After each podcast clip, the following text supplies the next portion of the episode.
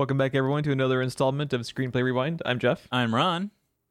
and this shit's gonna get weird because this movie's fucking weird. it's so weird. and I can't wait to talk about it. You want to know some fucking Jeff catnip anthology movies, bro? Always love me some anthology movies. Southbound was a fucking win in the Jeff column. I'm still deliberating Buster Scruggs. As you should. that means Buster Scruggs did its fucking job. uh yeah. But that's the thing. Is maybe you don't like one of them, but they have multiple in the pipeline, you know, you never know. I definitely have a favorite, and I've got some new quotes that I'm going to be using in my streams. Pan shot. How tell me you didn't want to just immediately go fucking play PUBG as soon as That's- that scene happened. That's Because I know I wanted to. That's exactly what I wanted to do. fucking mesmerizingly good. It's it's just mwah, chef's kiss of a thing, and it, and the fact that it's Stephen Root makes it even fucking better. But yeah, spoilers for Ballad of Buster Scruggs. Bobby, getting that out of the way. Weird now, like we did. Like two episodes with questions, and now I like don't know how to start the show because I got used to doing Q and A's first. So people, email us screenplayrewind at gmail.com email us questions those are always fun i uh, was just telling ron uh, before we started recording i went back and listened to our last q&a section don't remember any of the shit i said it was basically a q&a experience for me as well i was like i don't remember saying that Even uh, back in the day on our um on back on uh there will be expletives i as soon as the recording stops i'm just like i have no idea what happened the last hour. Is that how you are with your streams? Like a lot of the time just- yeah. is it just random conscious thought as it's happening? So the good thing about a super small Twitch community is um, you get a lot of interaction from the people that show up, and the people that show up are the same, a lot of the same people, so you really get to know them. But a lot of the bad stuff is if those people are doing something else while your stream is on, you're just vamping the entire time. yeah So. I I do so much vamping that half the time I don't even know what I said. like people keep adding quotes, and when they recall the quotes, I'm like, I do not remember what that is in reference to or anything, but it sounds awful. the quotes in your catalog on your channel are even more bizarre and fucked up than Ballad of Buster Scruggs. I'm like, who the fuck uttered that? They're so like out there and weird. Like I immediately think, did I say this? Someone tried to attribute something to me when I said it the other day, and it was actually a Bloodborne quote, and I was like, Oh. no, that one's not me. yeah, yeah. I, give I it. said to, it, but it wasn't me. gotta give it to old from. Congrats to them on ten years of Dark Oh, Souls. by the way, that's fucking. I mean, first of all, uh, fuck me because I'm old as fuck, but that's a cool milestone. Uh, and just like crazy that that game is now a decade old. And it it started an blows my mind. entire cottage industry Yeah, that has been going and- for 10 years. and might have doomed video games for 30 years beyond it. Uh, because Dark Souls is great. Some of the things Dark Souls has done to video games, not so great. Get good, that is a topic. Yeah, let's just talk about. Oh yeah, fuck the movie. let's talk about Dark Souls for an hour. yeah. This is So we got podcast. Bloodborne in. We got Bloodborne in there. That little Dark Souls. That's two. That's two shots in the Bobby drinking game. Bobby will be dead by the end of this because I'll find a way to shoehorn in all of the drinking game. Uh, screenplay rewind bingo. You know, see see how it goes. The free space is just an Estus flask. No, it's a bonfire. The free space is a bonfire. indeed, indeed. Uh, we got uh, spoilers uh, out of the way. Spoilers for Ballad of Buster Scruggs. This is a, I believe, Netflix original. So I believe it's only accessible there unless you. I'm- I imagine they have it purchasable on like Blu-ray and shit, just because they can make extra money doing that. But I, I have not fact checked that myself. But This you can definitely watch it on Netflix. Sorry. Uh, this seems like something that Netflix would have bought, right? Like they didn't go out and say, "Hey, make this movie," like they do with some of them. This is one that they probably purchased. Uh, yeah, this is probably one. With it being the Coen brothers and all, I figured it was probably one that they purchased. I don't actually know It was pro- that. It was probably one that they purchased because it's one of those things, especially because of just the, how weird the movie is. Mhm. I imagine this is an easier sell to a Netflix type streaming platform. You know that this would be a hard sell to go into th- like a theatrical run, just because I mean everyone loves the Coen Brothers, but it is a weird fucking movie, and it's a western, and westerns aren't you know in vogue at all anymore. Really, they're they're barely any made and it being anthology. Anthology is always a hard sell for theatrical releases. Like I can't even remember the last time there was a successful anthology film in theaters. Can you? It just never really happens like that anymore. Yeah, I.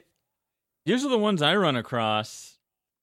Like I missed them if they did go to theaters. Like I found them years later, or they just go straight to streaming. It seems like. Um, Like a Lovecraftian horror anthology called Southbound existed.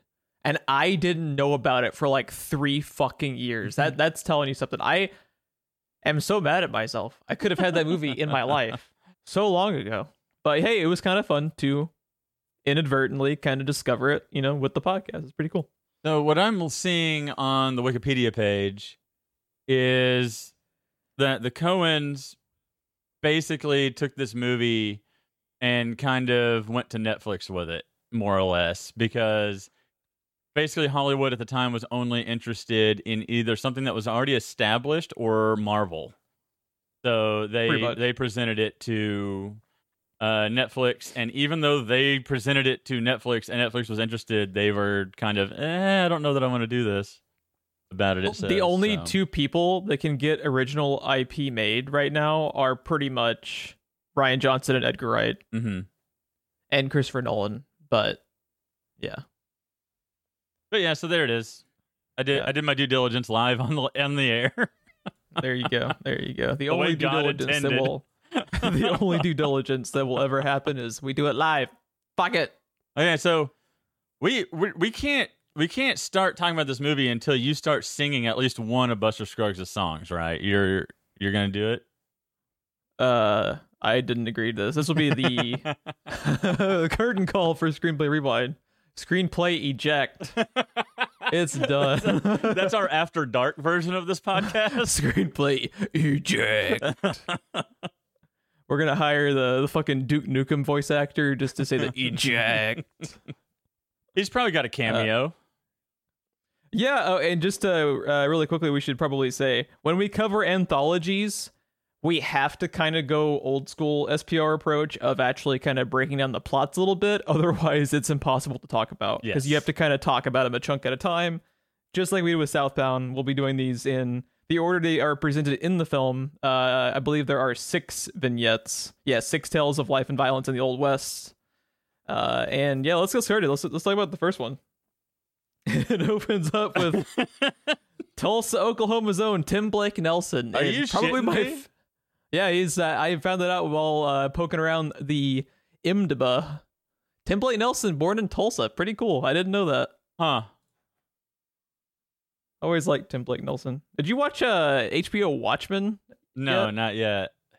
He's one of the uh, detectives in it. He's fucking awesome in that show, dude. I'm kind of glad that Tim Blake Nelson is getting a little bit of, little bit of cred, you Mhm. know, over the last few years. Because he got a, uh, he actually got a Critics' Choice like award nomination or something like that for Watchmen. It's like, okay, He's fuck yeah, dude. he's one of those guys that I for some reason I just always forget about him until I see him in something. And I'm like, "Oh fuck, yes."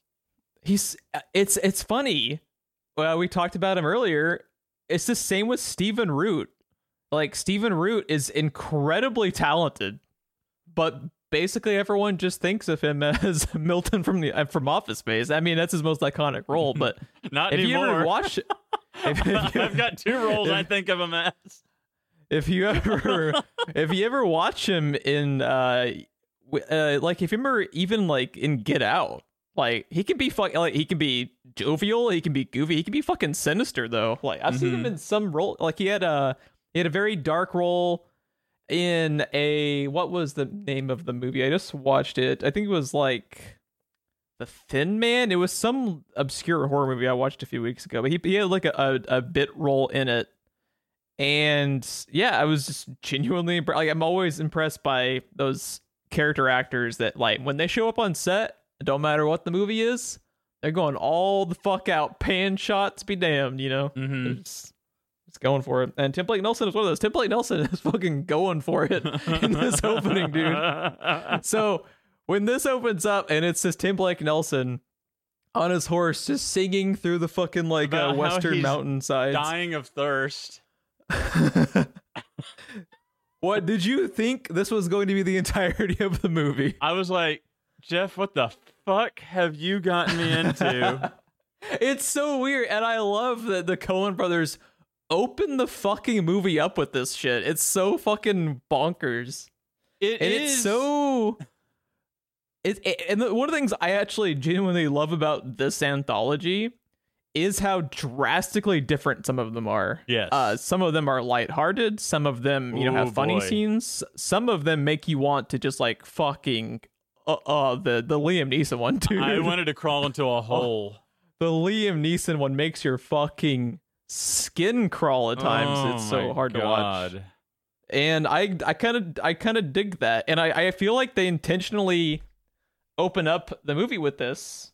Uh, you know, not only because it's the title of the film, but also just to establish like we're gonna be doing some weird shit in Well, here. the thing that was weird to me is why is this one what the film is titled after? This is like the one that is completely different from all the rest of them. Like they get some of them are weird, some of them are strange, but this one is so far left field compared to the other Yeah, five. It, it, it really is. and for Uh, it to I- be I- the title because at that point if i know this is the title and i'm watching this that is setting a tone for the entire movie for all six of them to me so it was really jarring when we started moving into the other ones i'm like what is going on because like you know uh, southbound um the through line it had a through line not all anthologies Yes. have a through line but that's why southbound is called southbound right I, I get this one doesn't really have a through line, but it just seemed like it was an odd choice to title it after the first one.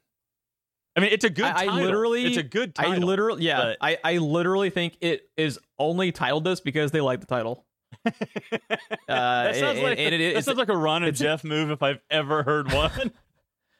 Why are you calling it that? I don't know. Sounds cool. It doesn't make any sense. Sounds, no, sounds, but it sounds no. cool. Well, ho- ho- honestly, like it's not us because they probably came up with that title in two seconds, and we agonize over titles for everything for fucking months.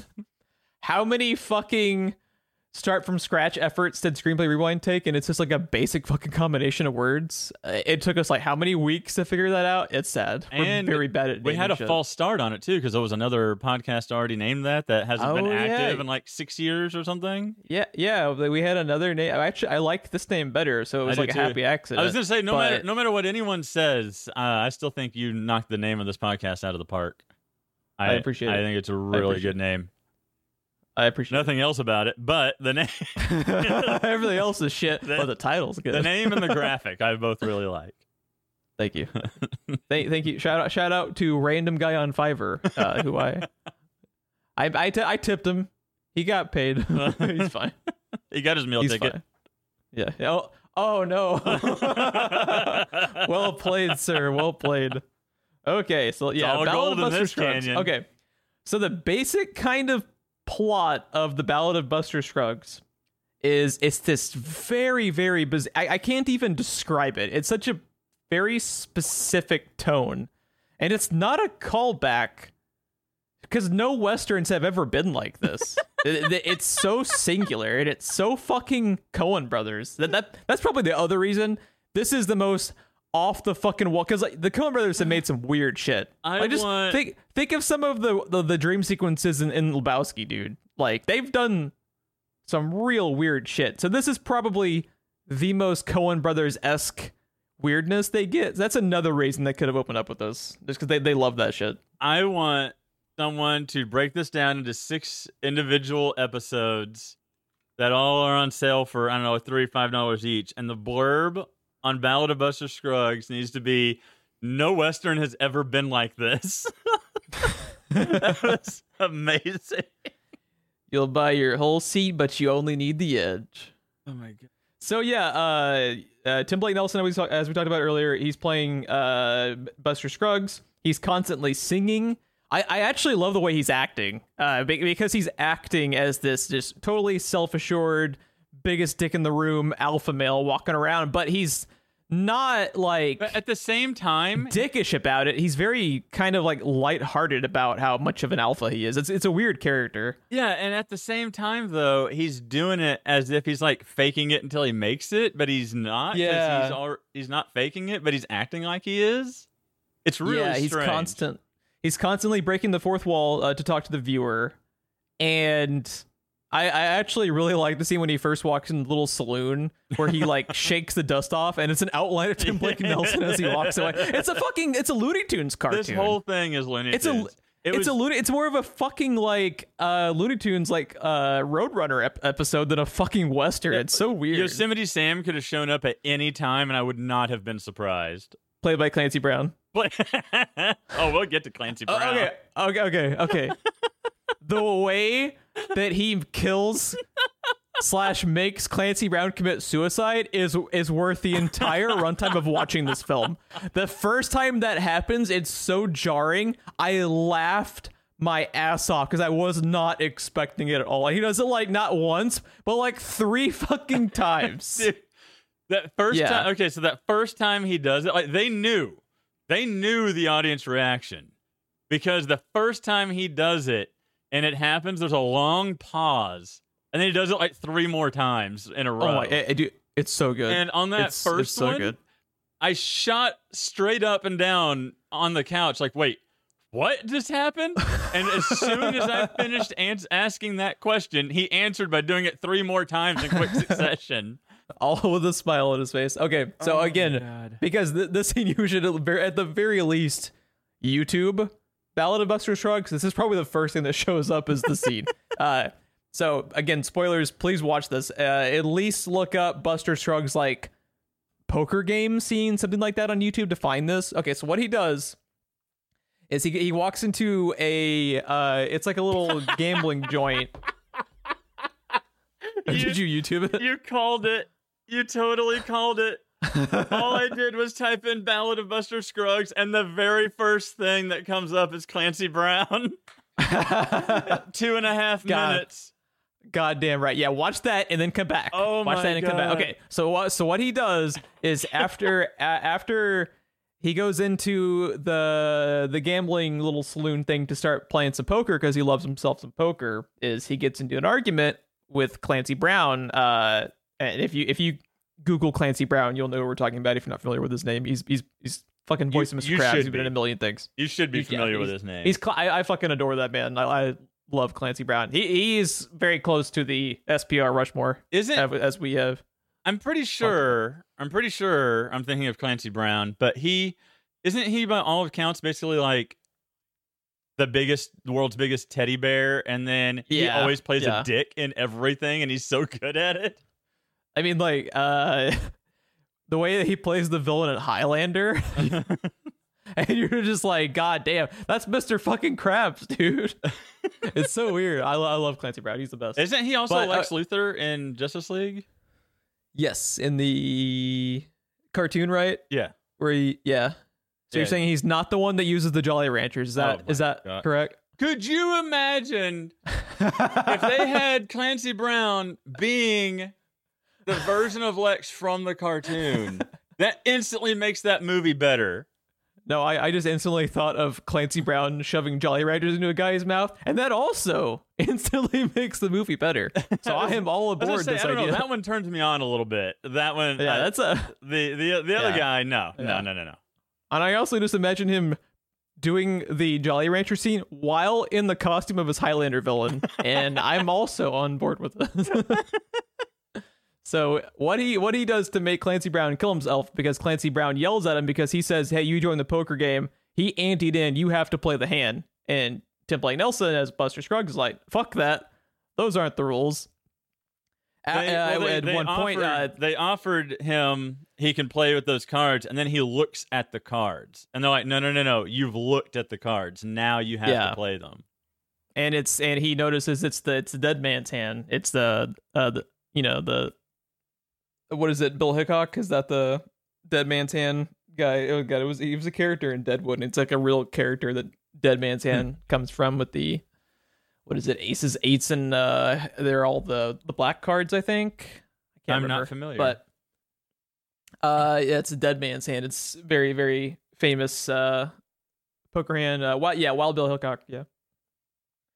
So he uh has this uh this whole argument, you know, Clancy Brown draws a gun. Uh, the saloon's only rule really is you have to check in your guns at the front door. And Clancy Brown has obviously not done this because he just fucking instantly draws on Buster Scruggs.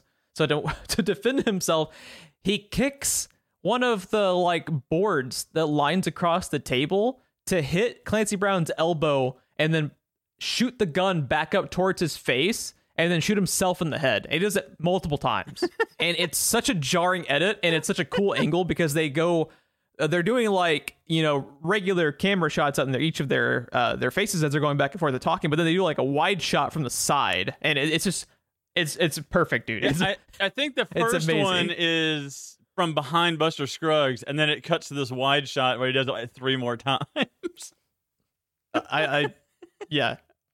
Be- Because I, I Oh was watching God. this, no, not knowing what to expect, and then when it was singing, I was like, I don't know about this, and then this scene happens, like I'm in, I'm in, whatever the fuck, I'm down, dude. you have sold me, Mr. Coen Brothers. What made you seek this out? The fact that it's the Coens? it's the Coens and the cast. The cast is a lot of Oh my god, the cast is people. insane. And speaking of the, The cast, cast when I first saw the gun, uh, see, he's credited as Gun Check Man. Um, Thomas Wingate. I swear to God, I thought that was William H Macy for no Yeah, yeah. reason. kind of looks like him. The- Just standing there taking people's guns. anyone who isn't a super famous actor in this is a very very famous character actor like they didn't fuck around with the casting in this because every single person wants to work with the coens like did you ever hear about the fucking uh uh garfield story about how bill murray got associated with that have you ever heard this story No.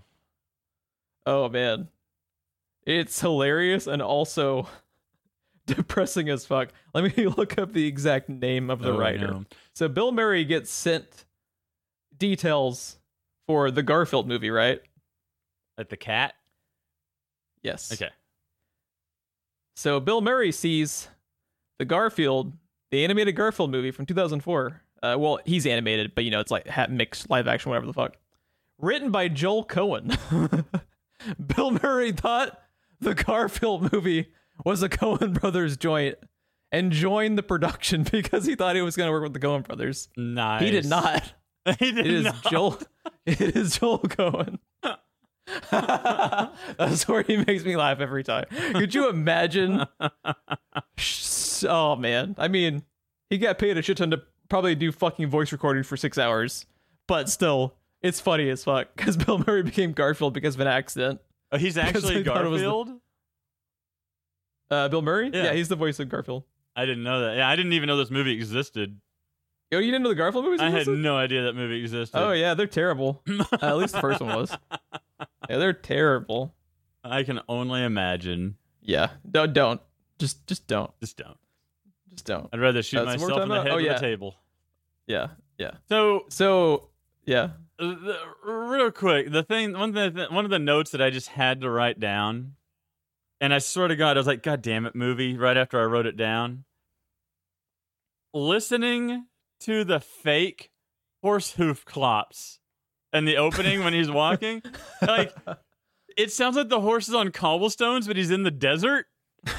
yeah. but it's so going to the beat of the song. And I, w- I wrote down, I was like, okay, I have to admit the fake horse hoof clops are kind of amazing. And as soon as I finished writing down fake horse hoof clops, clops, he literally calls out the horse hoof clops himself to the audience. And I was just like, oh my God. And then uh, the fact that that same song about needing water and it's got the horse hoof stuff and everything, his echo is his backup singer. Mhm. I was like, oh my God, what is happening? It- it's it's so- next level bonkers, dude. Like it seems it's so, so- stupid, but the more you think about it, the more genius it gets. It- it's yeah, it's and it's one of those things too where it's like even if you are horribly horribly turned off by just how weird this opening is, you're captivated by it. Yeah. It's a fucking train wreck. You cannot fucking turn away. And as soon as the Clancy Brown scene happens, I'm like, this is my favorite movie that's ever happened. Avengers what? yeah, yeah. Avengers that, dude. Scruggs? Avengers Scruggs. I would watch that. Uh, His fucking dust out outline is one of the Avengers. uh, they need Oh, to uh, they need to replace uh, what's the what's the cowboy from Justice League Unlimited? Oh God, Uh, uh, Vigilante. Vigilante. That's him. that- they need to replace Vigilante with Buster Scruggs. Someone deep fake this now.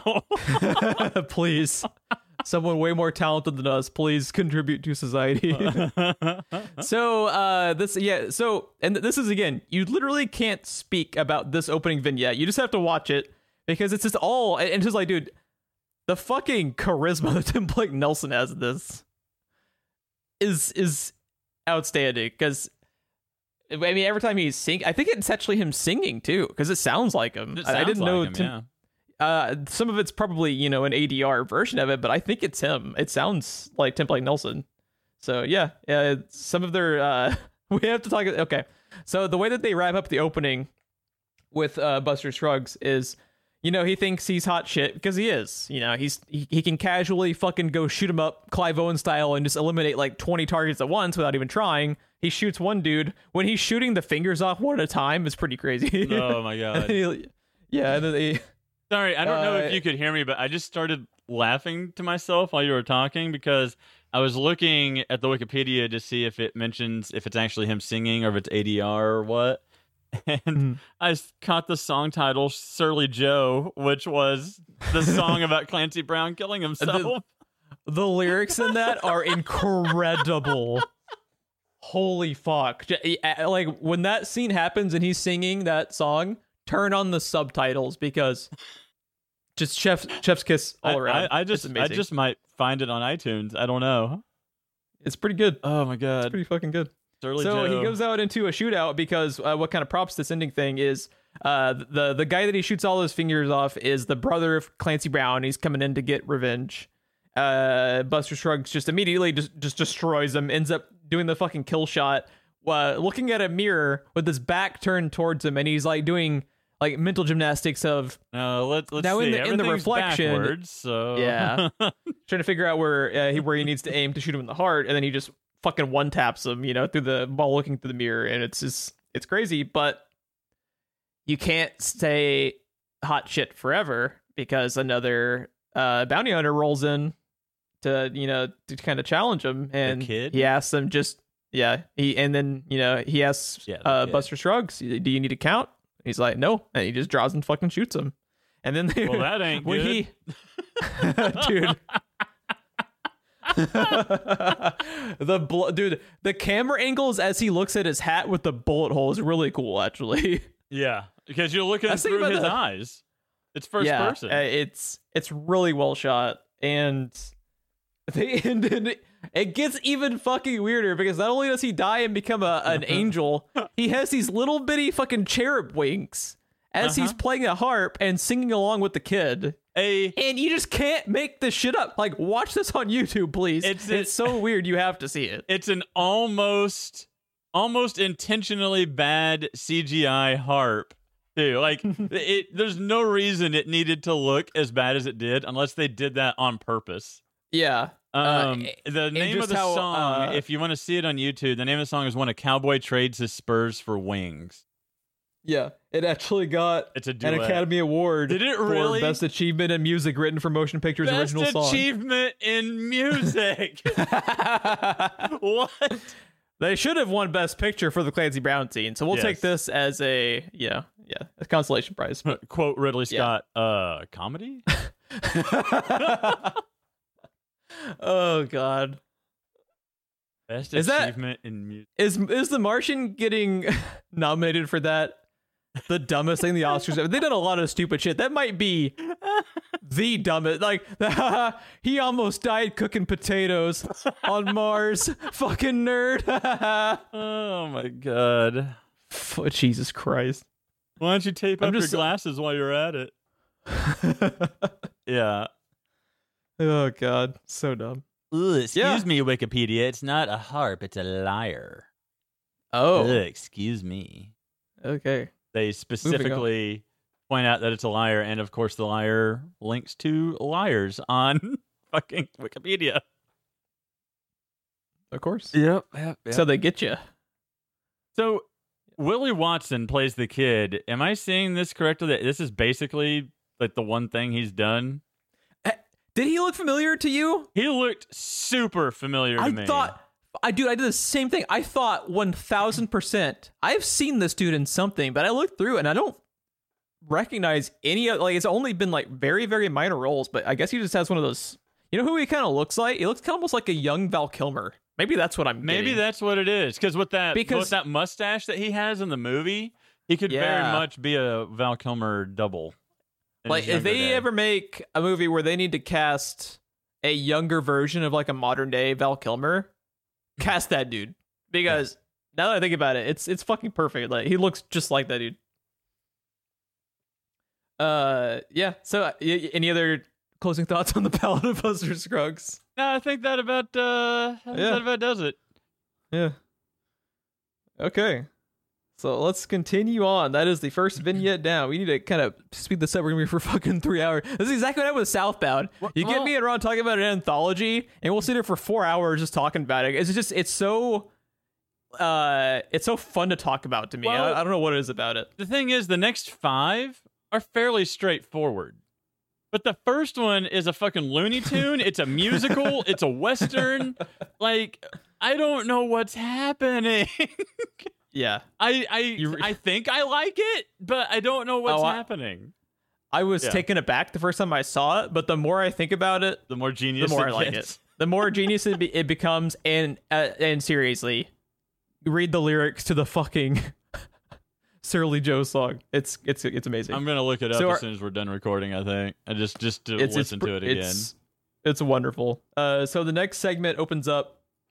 Oh, uh, we didn't mention they have a uh, little kind like the through line is that these are all tales that they're actually presenting from like a novel, uh, and they have these really cool. Uh, uh, these really cool paintings, uh, yeah, of and of like d- depictions of certain elements or scenes from what's going to happen in the story that are very cool. I, I really like, and they also It, it's have- usually a moment from the story with a quote at the bottom. The one for the first one is fucking Clancy Brown telling him to play the cards. Oh my god. What's also super cool too is they actually took the time to to write out like a novel adaptation Yes. of at least certain segments you see because you can actually if you pause you can go and read further details Mm-hmm. of the stories uh, that are on like the final pages as they're turning or at the beginning when they're opening the page to begin the story super cool because i actually took the time to kind of like uh, especially the meal ticket one. Because they actually talk a little bit more about the ending of the meal ticket one if you stop to read it. It's pretty cool. Uh yeah i recommend doing that. Uh so the second story is called uh near Algodones. And this is my favorite And one. this was your favorite This one? it's very good. one. it's very good. So uh this stars an unnamed character played by james franco as he is about to rob a bank in the middle of fucking nowhere. It's just it's not even like a bank that's part of it's really funny. It's not even part of a town. It's in the middle of a It's fucking just in the middle of the desert. Yeah. I love it so much. Oh. I love it. Uh, so he's about, he's kind of uh, scoping out the place. and as he sees the bank in the middle of nowhere, he's like, shit, this is going to be easy to rob. And boy, is he mistaken. you, it, I got the intention that this is like his first time, though, isn't it? he's, it's, it's hard to say. And I think it's he, intentional he looks because nervous. as he's running away, well, I, I'd be nervous too if I encountered fucking Stephen Root Pan covered in shot. pans, pan shot, and the fact that he can disappear like he's the goddamn Batman. he's still legit. I would be pissing my pants too, dude. Dude, Yeah. When he walks into the doors and it's just that long lobby that's just empty, and fucking Milton is sitting at the end of it. Uh, I said out loud, Milton.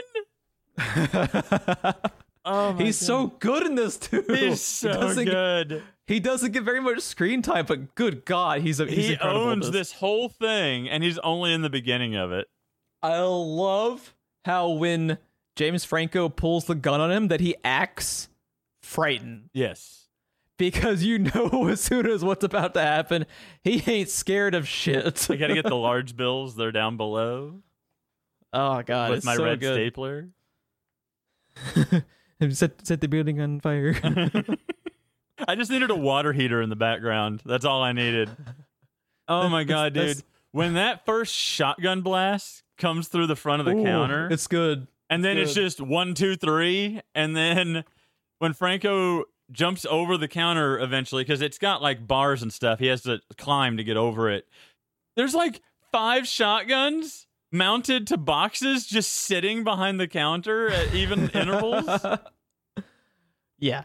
And before this happens, doesn't Stephen Root just talk about all the times he's, people have robbed him in the past, like Yeah. before James yeah, Franco pulls he- the gun so on him? He, he, he specifically talks about how at one point someone tried to rob him and he kind of like citizen arrested him and held him inside the vault for like two weeks. That's Mhm. one thing that he talks about. So that's your first clue. This shit's about to go very, very wrong for Mr. Franco. oh my god! so James Franco uh, escapes the uh, like the, the initial onslaught of the fucking shotgun blast as Stephen Root is the fucking equalizer in the bank. oh my god, I love it. He runs outside, and this is where he is in because I think James Franco is actually competent. It's just the fact that he was so caught off guard and by how much of a fucking like crazy psychopath Stephen Root is. Because he's very calm about the robbery at the beginning. Like he's Yes. not nervous as he's pulling the gun. He becomes nervous as Stephen Root goes level 500 PUBG player on him in a when Sweat Lord Stephen Root comes out, so, uh, yeah. So James Franco runs uh, outside the bank and then kind of hides, and he just he hears the dangling of pans and pots, and he's like, "What the fuck is that?" And you just hear Stephen Root screaming and yelling as he's running across the field covered in pans as James Franco starts shooting he, at him. he's just in a what's that? What's that undergarment with the butt flap that cowboys wear underneath all their clothes? Oh, uh, the onesie? thermals, Huh. like the thermal, yeah. Yeah, he's just got that with pots all over it. but before that, he was just fucking sniper on the roof. You didn't know where the shots were coming from. yeah, yeah, It was terrifying. yeah. He's the ba- he's the Batman. He's the fucking he's, he's the um uh uh uh uh what's the uh, what's the Flash story where he goes back in time and fucks everything up? Oh, Thomas Wayne Batman. Yeah, he's the Thomas Wayne Yeah. Batman from uh, Flashpoint Paradox. There we go. Yeah. Yeah, he's the Thomas Wayne Batman because he's using guns. Dude, holy Yeah. shit, man. yeah, as he's running across the field after Franco, and Franco shoots at him a few times and only connects in the pots, Stephen Root takes the time to yell out, Pan shot. pan shot! and, and- and dude, dude. I thought I thought I couldn't love Stephen Root anymore, and then this movie happened. I was like, I am mistaken. It's it's the way he does it though. When he yells it, he sounds like a fucking parrot who heard someone yell that playing Dude. PUBG. 'Cause He's so maniacal. every oh my god, it's amazing. He gets shot. You just hear this ting, pin shot, pin shot, like over and over. And like Oh, Franco just starts freaking out and emptying his gun, but he just keeps connecting to nothing but pans, and he's just pan shot. Oh dude. my god, he's I the gotta- fucking watch. Terminator, but he's covered in pots and pans.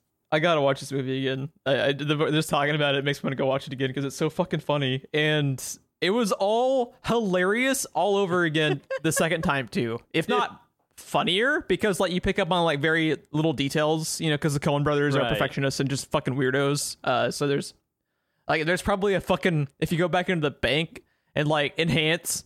Enhance. You probably find like a red stapler over on the fucking bank desk near Milton. Yeah, I don't fucking There's know. probably You'll like a find flash cr- action shit. figure or statue or something somewhere. Yeah, yeah, all, all, all kinds of shit. So uh Stephen Root, uh, after taking the like the five or six pan shots, uh, knocks out James Franco, and James Franco wakes up. As uh, you do. It's, he wakes up about to be hanged, having been unconscious for the entirety of his trial, apparently, and they sentenced him to death. Uh, Ralph Ineson. I was gonna say, uh, dude, fucking Ralph Ineson. Ralph Ineson has maybe the coolest voice any human has ever had. like he always just sounds so fucking and, and if you need a guy to be in your movie for like two minutes and just make you like fucking terrified of that that fucking voice, you hire Ralph Ineson because like I think they used him pretty well in uh, wasn't he in Game of Thrones as well? Just I believe so. I, be- I believe he was. Uh, Yes, too. Game of he was re- um, Dagmer Cleftjaw. that's a name. That means a thing. Probably probably a bunch of Y's. Um, Game of Thrones. So the the interesting thing about Ralph Ineson, and I just don't know how you do this, but it's the way he's talking to James Franco because he's like 95% couldn't give two shits about what is happening or what's about to happen to James Franco. It's just he's bothered that he had to stop what he's doing to be out here to hang a guy. And the other hmm. 5% of his voice tone is like genuinely feeling sad for James Franco at the same time. Like the way he's looking at him and the way he's talking, it's like it's like a 90-10 or 95-5 split on oh my god, why am I here? Oh, but yeah, you know, it's too bad what's about to happen to you kind of thing. Is this the way he's talking Yeah. to him grabbed me instantly because I was like, dude, he really sounds like he can't make up his mind how much he cares about this.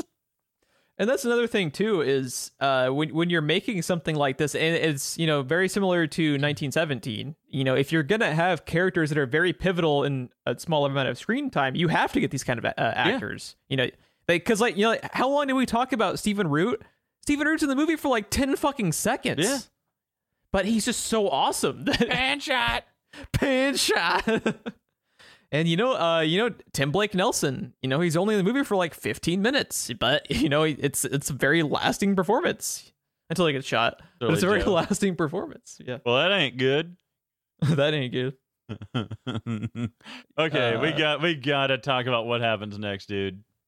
Yeah. Because oh my god, I So- my notes are that this should have been titled James Franco's Bad Day. Yeah, no fucking joke. This, is like the, the way I would die in the Wild West. Could have it, it- the worst day anyone could ever have in the Wild West. It's just ridiculous. But one of my favorite lines I think I've ever heard comes up near the end of it. We'll get there. I think I know which one you're talking about. Because it's one of the, it's maybe the best line in the entirety of the film. And it's the With way he of- says it too. First time. yeah. That's Yep, the one. That's the one. That's the one. That's that's my that's probably my favorite scene of the movie. Then- it's just the way he the way he delivers it is so good. Well, and then it also I loved it for that. Is it so good and the way he delivers it and it just it's perfect. It's the isn't that the last thing he says even? So like in the in the thing, so like it's it's perfect. It's a perfect bookend yeah, it's and not everything. it's not it's not the last thing he says. I think he says, "Oh, that's a pretty that's a pretty girl," because he he Yeah, yeah, comments yeah, on the yeah, girl yeah. that he sees in the crowd. I but uh yeah But So- so yeah, so the thing is though, as soon as I heard that line, I immediately flashed back to that uh, the first South Park game when you get taken by the aliens to get probed anally, and you just hear from off screen first time, and then it hands over to Randy right next to you. oh man, First time. it's so good. So they they're gonna they're gonna hang him, and he's on the back of a horse because they're they're, they're giving him his kind of like his last word. And I I really like how uh, Ineson's two guys are trying to like barter on who can have his horse, and then James Franco's just like, I don't want either. I don't want either of them to have my horse. They're just like, that's fucked up, man. You know, they're, just, Selfish they're offended. bastard. They're offended that he won't donate his horse to one of them. Well, son, can one of them have your horse? like, what is happening? Yeah, I don't really want either one of them to have my horse. Selfish prick. Yeah. fucked up. And as soon as they're about to uh to hang him, they get attacked by this huge fucking swarm of I, I believe they War say party. they're uh they're uh yeah uh it's I believe they say they're uh Comanche uh kind of like hunting squad Mhm. and they just get fucking slaughtered. And the entire time, James Franco is on the back of the horse with his neck in the fucking noose, just like trying to not like panic because if he panics, the horse goes away. You know, the horse is already starting to freak out because all the fucking gunshots and shit. and then And I the- really the like chief- how that yeah, the the chief what a has- dick. uh, the chief has this golden opportunity to just fucking kill him and he sees the predicament he's in and just fucking smiles and rides away with the rest of the Well, he party like dude. screams and scares him too at the same yeah, time. yeah yeah it's fucked up Yeah, it's really fucked up, dude. And yeah yeah like, what is worse? Just coming to and finding yourself with a noose around your neck, or what happens next, where he's out there for The- hours as the horse Yeah. is inching forward, finding grass to eat, and he's trying. All he has is the stirrups, trying to keep the horse from walking too far away, or he'll hang. Dude, that's and not even just- enough of a drop to break your neck. That's not he even would- enough he- of a drop. he'd be going out the hard way Yeah.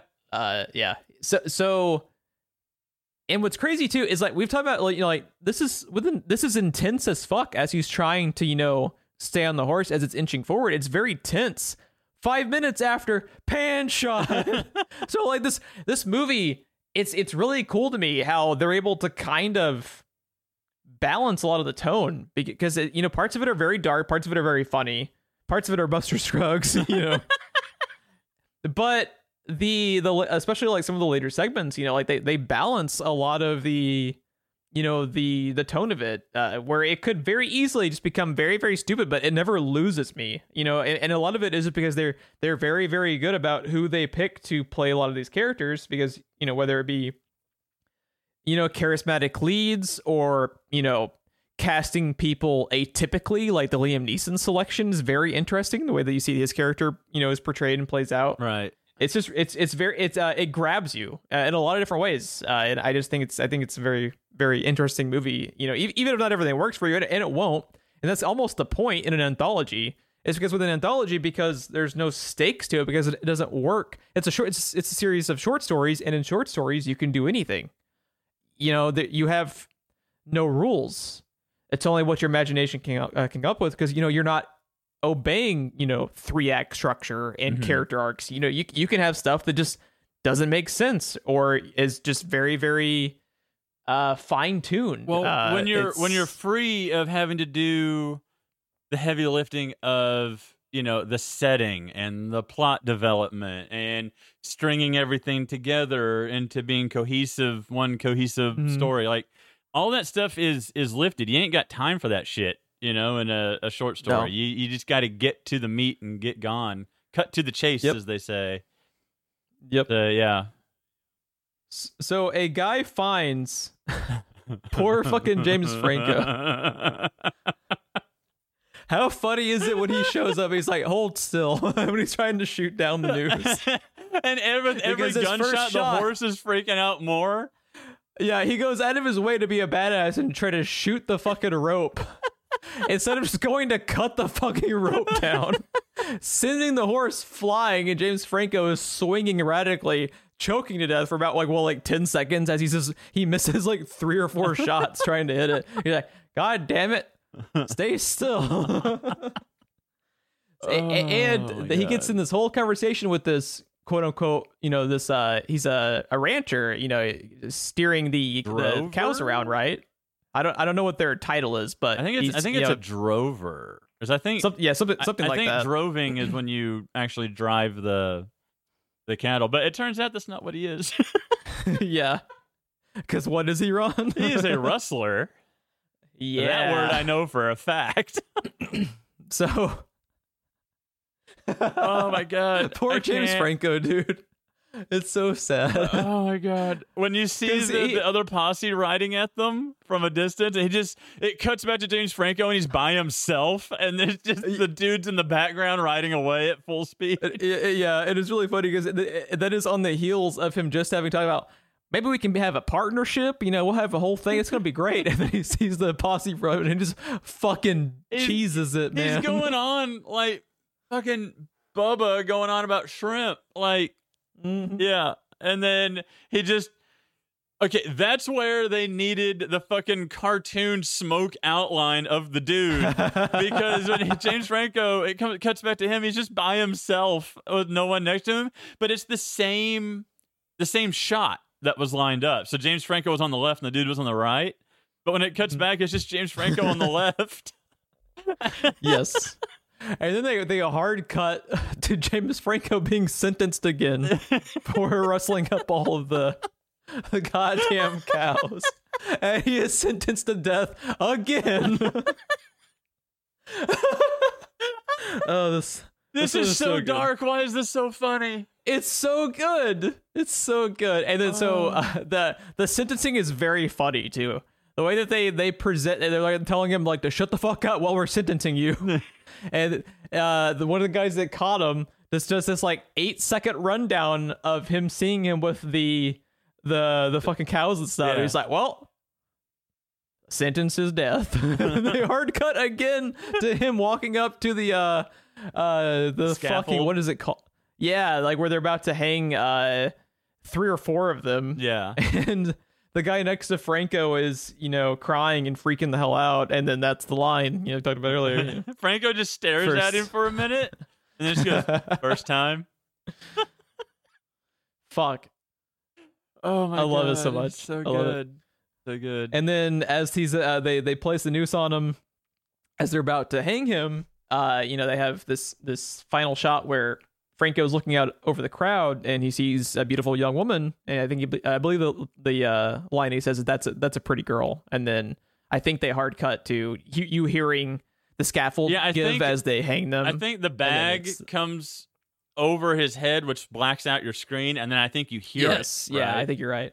Yeah, I think you hear the scaffold snap as they're descending from the the gallows. I believe that's what they're called. Yeah. Uh, and that's the, that's the end of that one. That's the end of near Algodones. Oh my god. Very, very. What what is Ve- that? What is that name? What what algodones? I know that. What is that? Is that that's a reference to something, isn't it? I believe it's a city in Mexico. Algodones. Los Algodones, north mo- northern. Small most town in Mexican town located. Yeah, it's uh, uh, approximately 16 kilometers west of Yuma, Arizona. So there you go. Yeah, Probably probably went past it in Red Dead at some point. probably. Definitely in Red Dead 2 because you covered the entire The continent, in that game. Yeah. Jesus. So let's talk about uh, any other closing thoughts on. Uh, you said that one was your favorite. That one was my uh, my favorite out of the six. I think the next one's mine. Jesus, Jeff. I think Meal Ticket is mine because as I watched this unfold, I was like, oh no. I He's kept gonna- oh. waiting oh. for it to get better, and it didn't. it just kept going down the drain. This one Oh my god, this is one. s- this one is so oppressive. I'm pretty sure when this one ended, I just had my hand over my face, like over my mouth, just And staring I at the think that's- screen. I I, I think is shockingly horrifying. The end of this. it- it's it's fucking brutal, dude. Uh, this is another one I I recommend at least YouTubing like this segment of it. Uh, if you're not gonna watch the whole thing, uh, probably the ones that you most need to kind of like uh be prepped for by actually watching it are just how oppressive meal ticket is and just how fucking weird Buster Scruggs is at the beginning. But whew, that's gonna be hard to talk about because this one is just fucking rough. it's followed So, by another uh, dark one too. On top Meal of it. Ticket. Meal Ticket stars uh, Liam Neeson, who is uh, titled on IMDb as the impresario. In the, if you actually read the novelization bits at the end, Mhm. he's referred to as the tall man. Oh no. Uh, yeah. As soon as your guy is called the tall man, you know it's a fucking dark as shit, bleak ending on the way. An impresario is a person who organizes and often finances concerts, plays, or operas, performing a role in stage arts that is similar to that of a film or television producer. Apparently. Thank you, Wikipedia. The more you know. Do, do, do, Uh, co-leading this segment is Harry Melling. that was shocking to me Yeah, when I realized who Is that is. Dudley. It's Dudley, right? from uh Harry Potter. Yeah. Yeah. Yeah, when I, I at first I was just like, I don't like he looks familiar, but I don't know who the fuck this is. And then I look him up and I'm like, I don't know who the fuck this is. And then it's just Harry Potter, Harry Potter, Harry Potter, Harry Potter. And I was like, okay, well that's why I don't know who this is. And the next time I saw my wife, I was like, Hey, in Harry Potter, who's Dudley? She's like, What do you mean? I'm like, What character is Dudley? And then she kind of laughed and she's like, The like nerdy kid because he was a meme for a while because of the way he looks in Harry Potter versus how he looks now. And like, remember the meme of like, be careful who you make fun of in middle school? Like, he was the face of that meme for a long time, but I had no idea that it was him. And he's he's a Mhm. fucking great actor, dude. He's amazing in He's this. He's incredible. he is absolutely incredible in this. And okay, okay. He's the artist. Also, Artiste. did you notice his stage name that Liam Neeson gave him No. on the posters? Uh uh. He calls him the wingless thrush. Degrading, is- but kind of adorable at the same time. It, it's it's so in context though. By the end of it, it's so Oh, Mean. dude, I didn't even it- think about the end. What did you just Yeah. do, Jeff? yeah. What did you just do? Yeah. So so uh, Liam Neeson, You blew it up. you maniacs. so uh, Harry Melling plays this this poor. I don't even know how he got like uh, they have very very brief moments as Liam Neeson is walking through the crowd where he says you like found him you know armless and legless on like the streets of London uh you know took him in.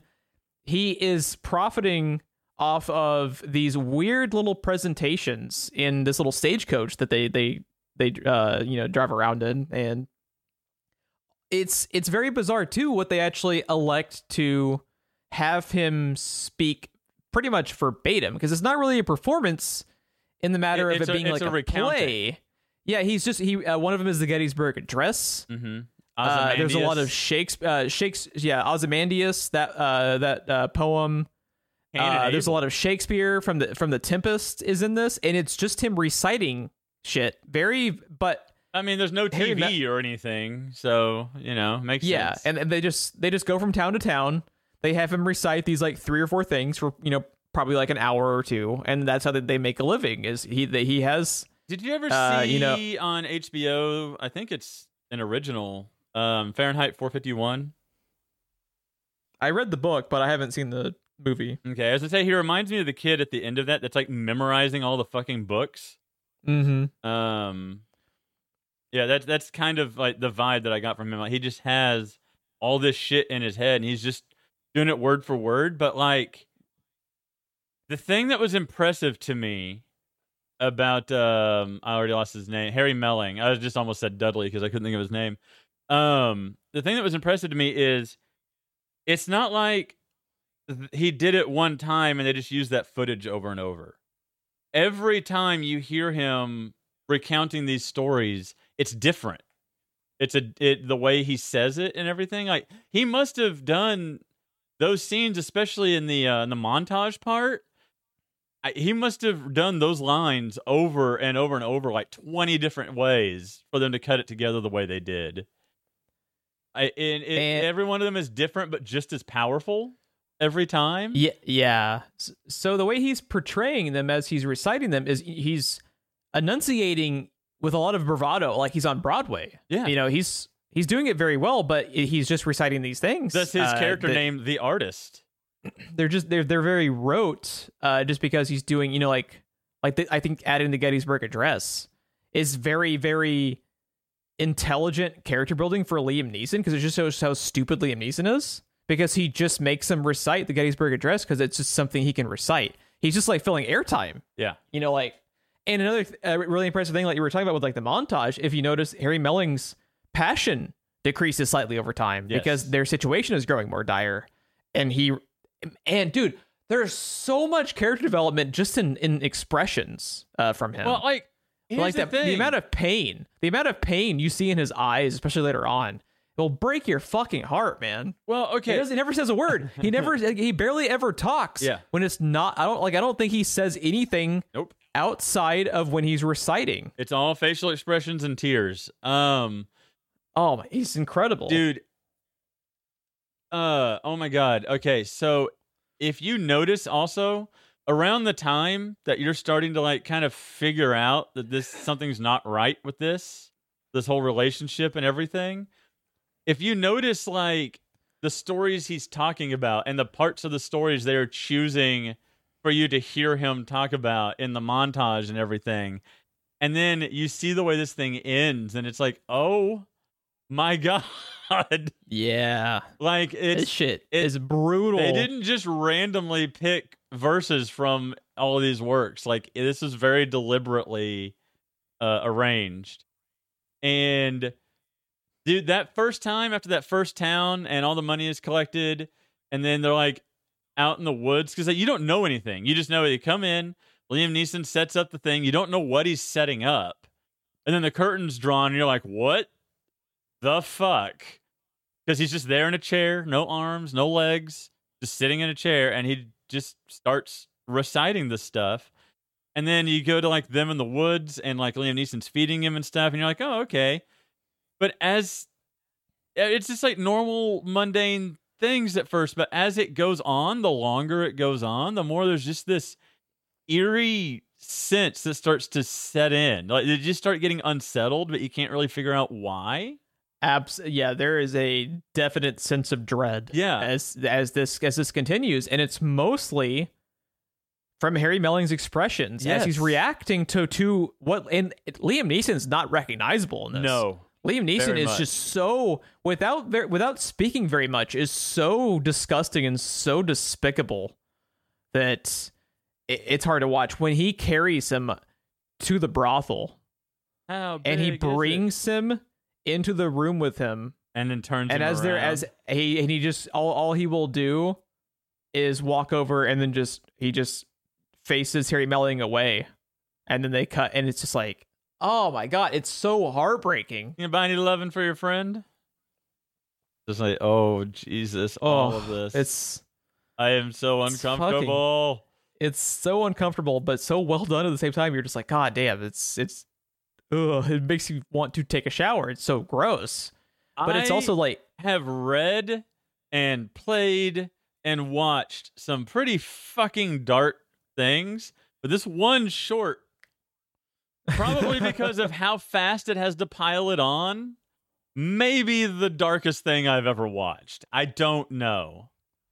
I think I, also- I think there's stuff that if you just judge them on the whole that I have engaged with that is darker, but they had like two hours, or it's a game that had 20 hours or something to flesh it out and let it seep in slowly. This is just bucket after bucket of dread and darkness because it's like a 10 or like, no, it's more like a 20 minute short or something.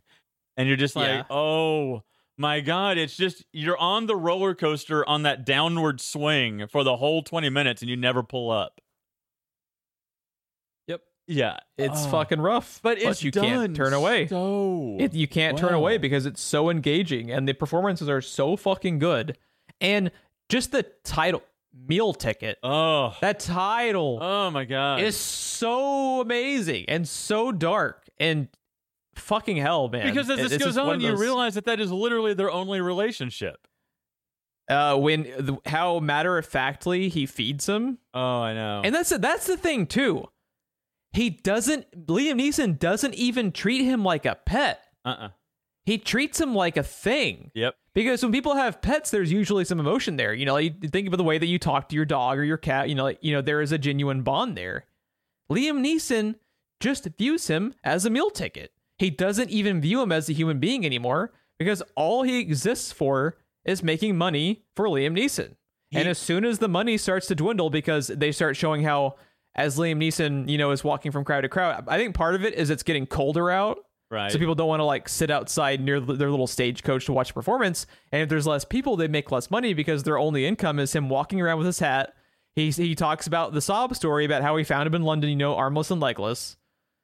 And as soon as the money starts to dwindle, and what he finds to replace him. Oh my god. The thing I was going to point out before we move on real quick though is like as they're traveling and like the scenes of them on the road, he's talking to the horse like all lovingly. Liam Neeson is, Yeah. but he never once even talks uh god damn it. Uh Harry Melling. Yes. I don't know why that name won't stick in my brain. Um but yeah, he never really once even talks to him or even really looks at him or acknowledges him. And he's talking to the horse like you would talk to your dog. Man. This is hard to watch, dude. It is oh hard. oh hard. my god. Just wait till you watch it a second time. Oh, oh as no you, thanks. as as you watch it a second, you'll, you'll I'll eventually make you watch it a second time, just to be a dick, and it- just like, dude, that's the fucking dread you will play rewind feel and in review. your the dread you feel in your fucking soul when you start this, knowing where it goes. Man, Oh, we're we're it's so I've got I've it's so got good. things I want to talk about at the end of this one. yes. Uh, so what he replaces Harry Melling with is Liam Neeson is walking around town. Uh, it's right after they've had a failed performance where they haven't gotten any money. Liam Neeson is walking around this little town they're in, and he sees a huge crowd pulling around in the middle of the street. So he walks up to investigate what the hell's going on, and he finds a chicken that can do math. People in the crowd will say, you know, like what's you know seven minus two, and the chicken goes up and pecks at the number. Liam Neeson immediately pulls out a huge stack of cash that he's apparently been hoarding, you know, while feeding uh, Harry Melling barely anything, like a little bit of beans. Did you notice that? Yep.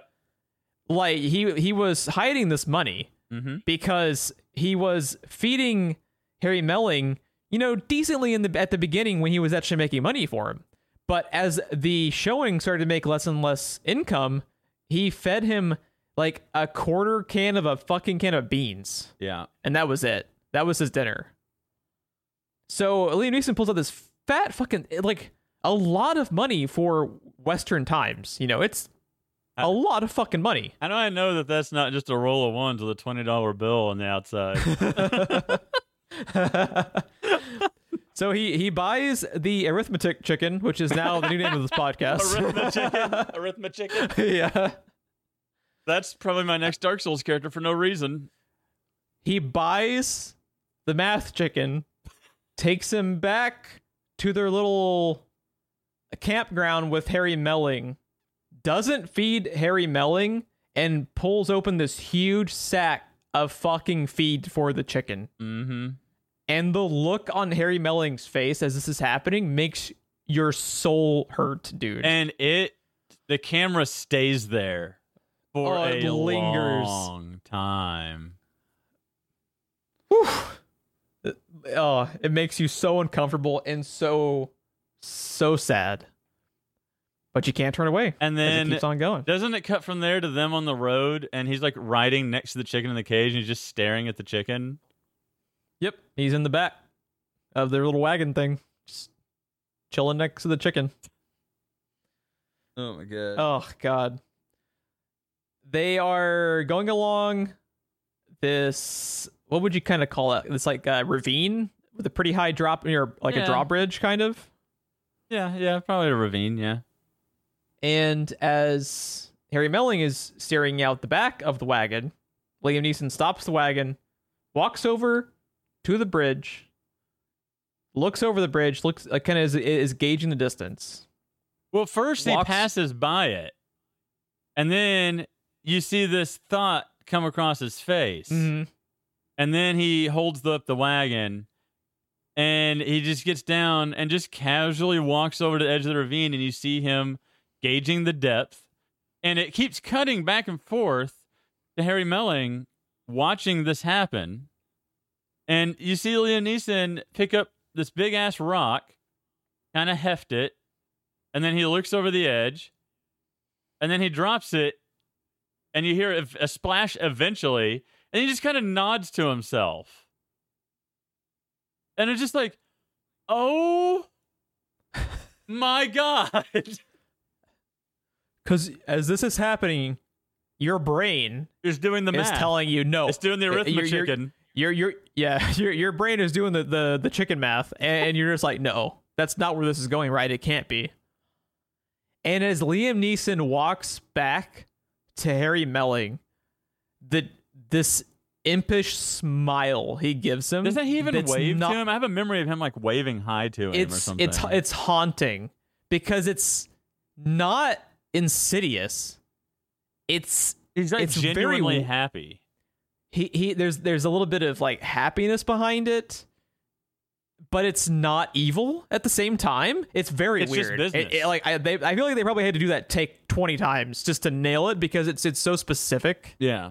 and an- another thing we didn't talk about too that is another great element of harry melling's performance is everything that liam neeson does harry melling is drawn to attentively almost like a dog Mhm. he reacts to it almost like a dog like when he, he you know like sticks his head out of the wagon because he doesn't really have a personality Yeah. be, because like literally the only communication that he ever has is reciting these things for his audience He's clearly got an intelligence because of Yeah. the way he's doing his own mental chicken math through the whole thing.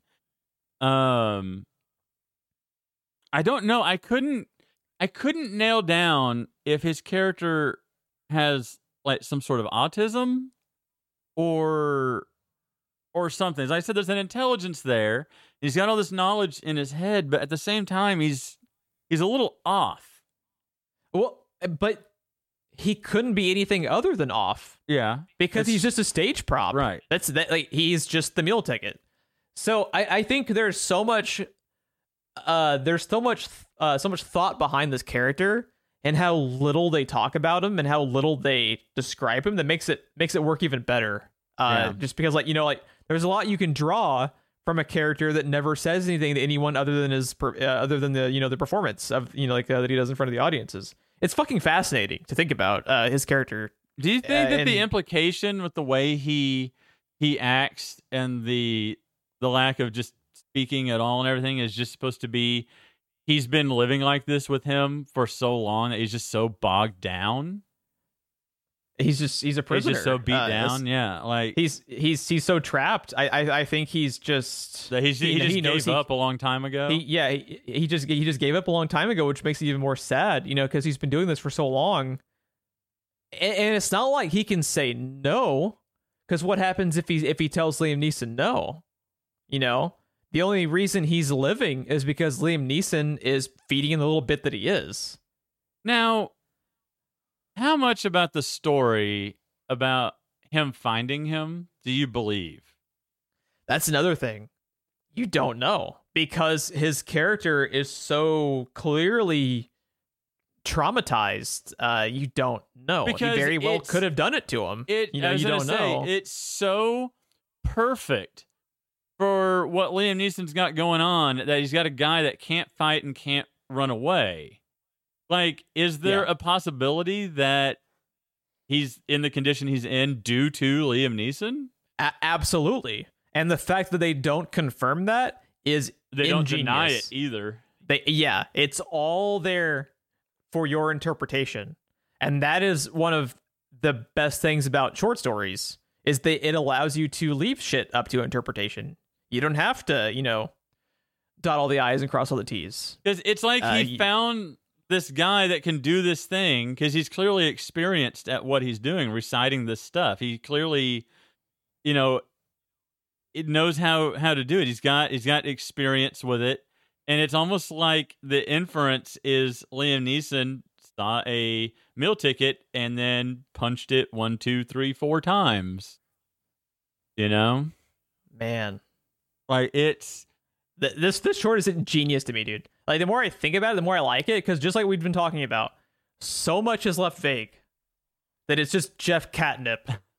see, and It's it's I can't- so bleak. This one is so geniusly done, so well done, and so well performed by everybody. Liam Neeson's incredible.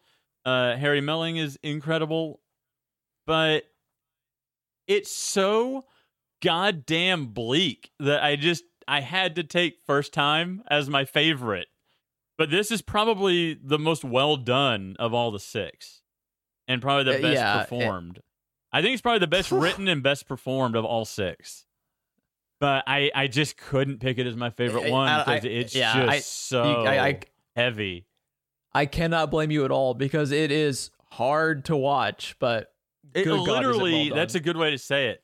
Because I literally found myself not wanting to watch this anymore as it unfolded. Oh, You know what's also like really fucked up is most of the time that Liam Neeson even gives him a chance to speak is in front of the crowd. What if he was a victim and he, he could have been crawling like, like like you know like trying to get help and no one would believe him because they would think it'd be part of the performance Yep. of his little stagecoach. There's so much For- bleak. for all we know, that's I, happened. like I mean, we don't know. yeah, like there's so much left open that is so fucking smart and and it's it it just like the idea behind this and just them having the audacity to fucking commit the story like this would be fucked up to read they fucking commissioned this for their movie and hired goddamn Harry Melling and Liam Neeson to do it. Like, there's I- a lot of audacity behind this story. It would Uh, be fucked up to read, but it's so well acted. I think I almost prefer to read it because I don't think my brain could take it as dark as it did. oof. You know what I mean? Because they're It's- so it's- good, but Yeah. it's so awful. like I just, dear God, Jeff, what did you do? Uh, you're- uh, it's yeah, That is- grotesquely gorgeous. oh my God. Woo. Yeah, I don't. So I think they, Dark Souls, or maybe even Yharnam, is like a happy-go-lucky place compared to Meal Ticket. compared to Meal Ticket, yeah. So they just I'm just thinking of that that that little grin that Liam Neeson has as he's walking up It to him It sends a they, shiver down your spine it really does. Uh, he walks up to the stagecoach. because even the they just chicken knows what's about to happen. Everybody knows what's about to happen. He can do the math. He can do the math. He saw it before anyone. They they cut away after Liam Neeson walks up to the stagecoach to a very very quiet and still shot of the ravine where the stagecoach has left it, and then they cut to Liam Neeson driving away with only the chicken, and then that's the way the story ends. Now you can there's a little bit more if you if you pause it there and you read it. They have a little bit more into the act that they show of, of him dropping him off the bridge, which is interesting, but also well done because they don't give away like too much detail because like what works for writing isn't necessarily what is the best presentation for cinema so the cuts they do work really well for cinema but if you want to get like a little bit more detail on what happened you can also read that last page and a half that i recommend people to do These are so fleshed other- out and so dense. I almost feel like if they, I almost feel like somewhere, maybe on the Coen's like own bookshelf, that book exists.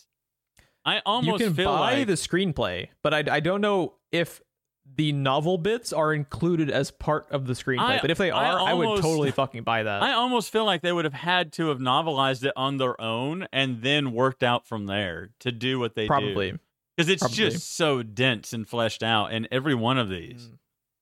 Yeah. Uh, any other final thoughts on Meal Ticket? Uh, the the wonderfully good time. oh my god, there ain't there, You- there ain't no whimsical songs here. yeah. I could I could I could use a Buster Scruggs right now, Jeff. This happens 45 fucking ish minutes after you watch Buster Scruggs kill Clancy Brown Via table. and you laughed your ass off. Like the tone in this fucking anthology is all over the Well, place. Here's the thing, too. If you zoom out, the very first one, the Ballad of Buster Scruggs, it's as dark as the rest of them. But because the tone that they set with that opening shot and with how just fucking off the wall goofy Buster himself is, I mean, his name is Buster.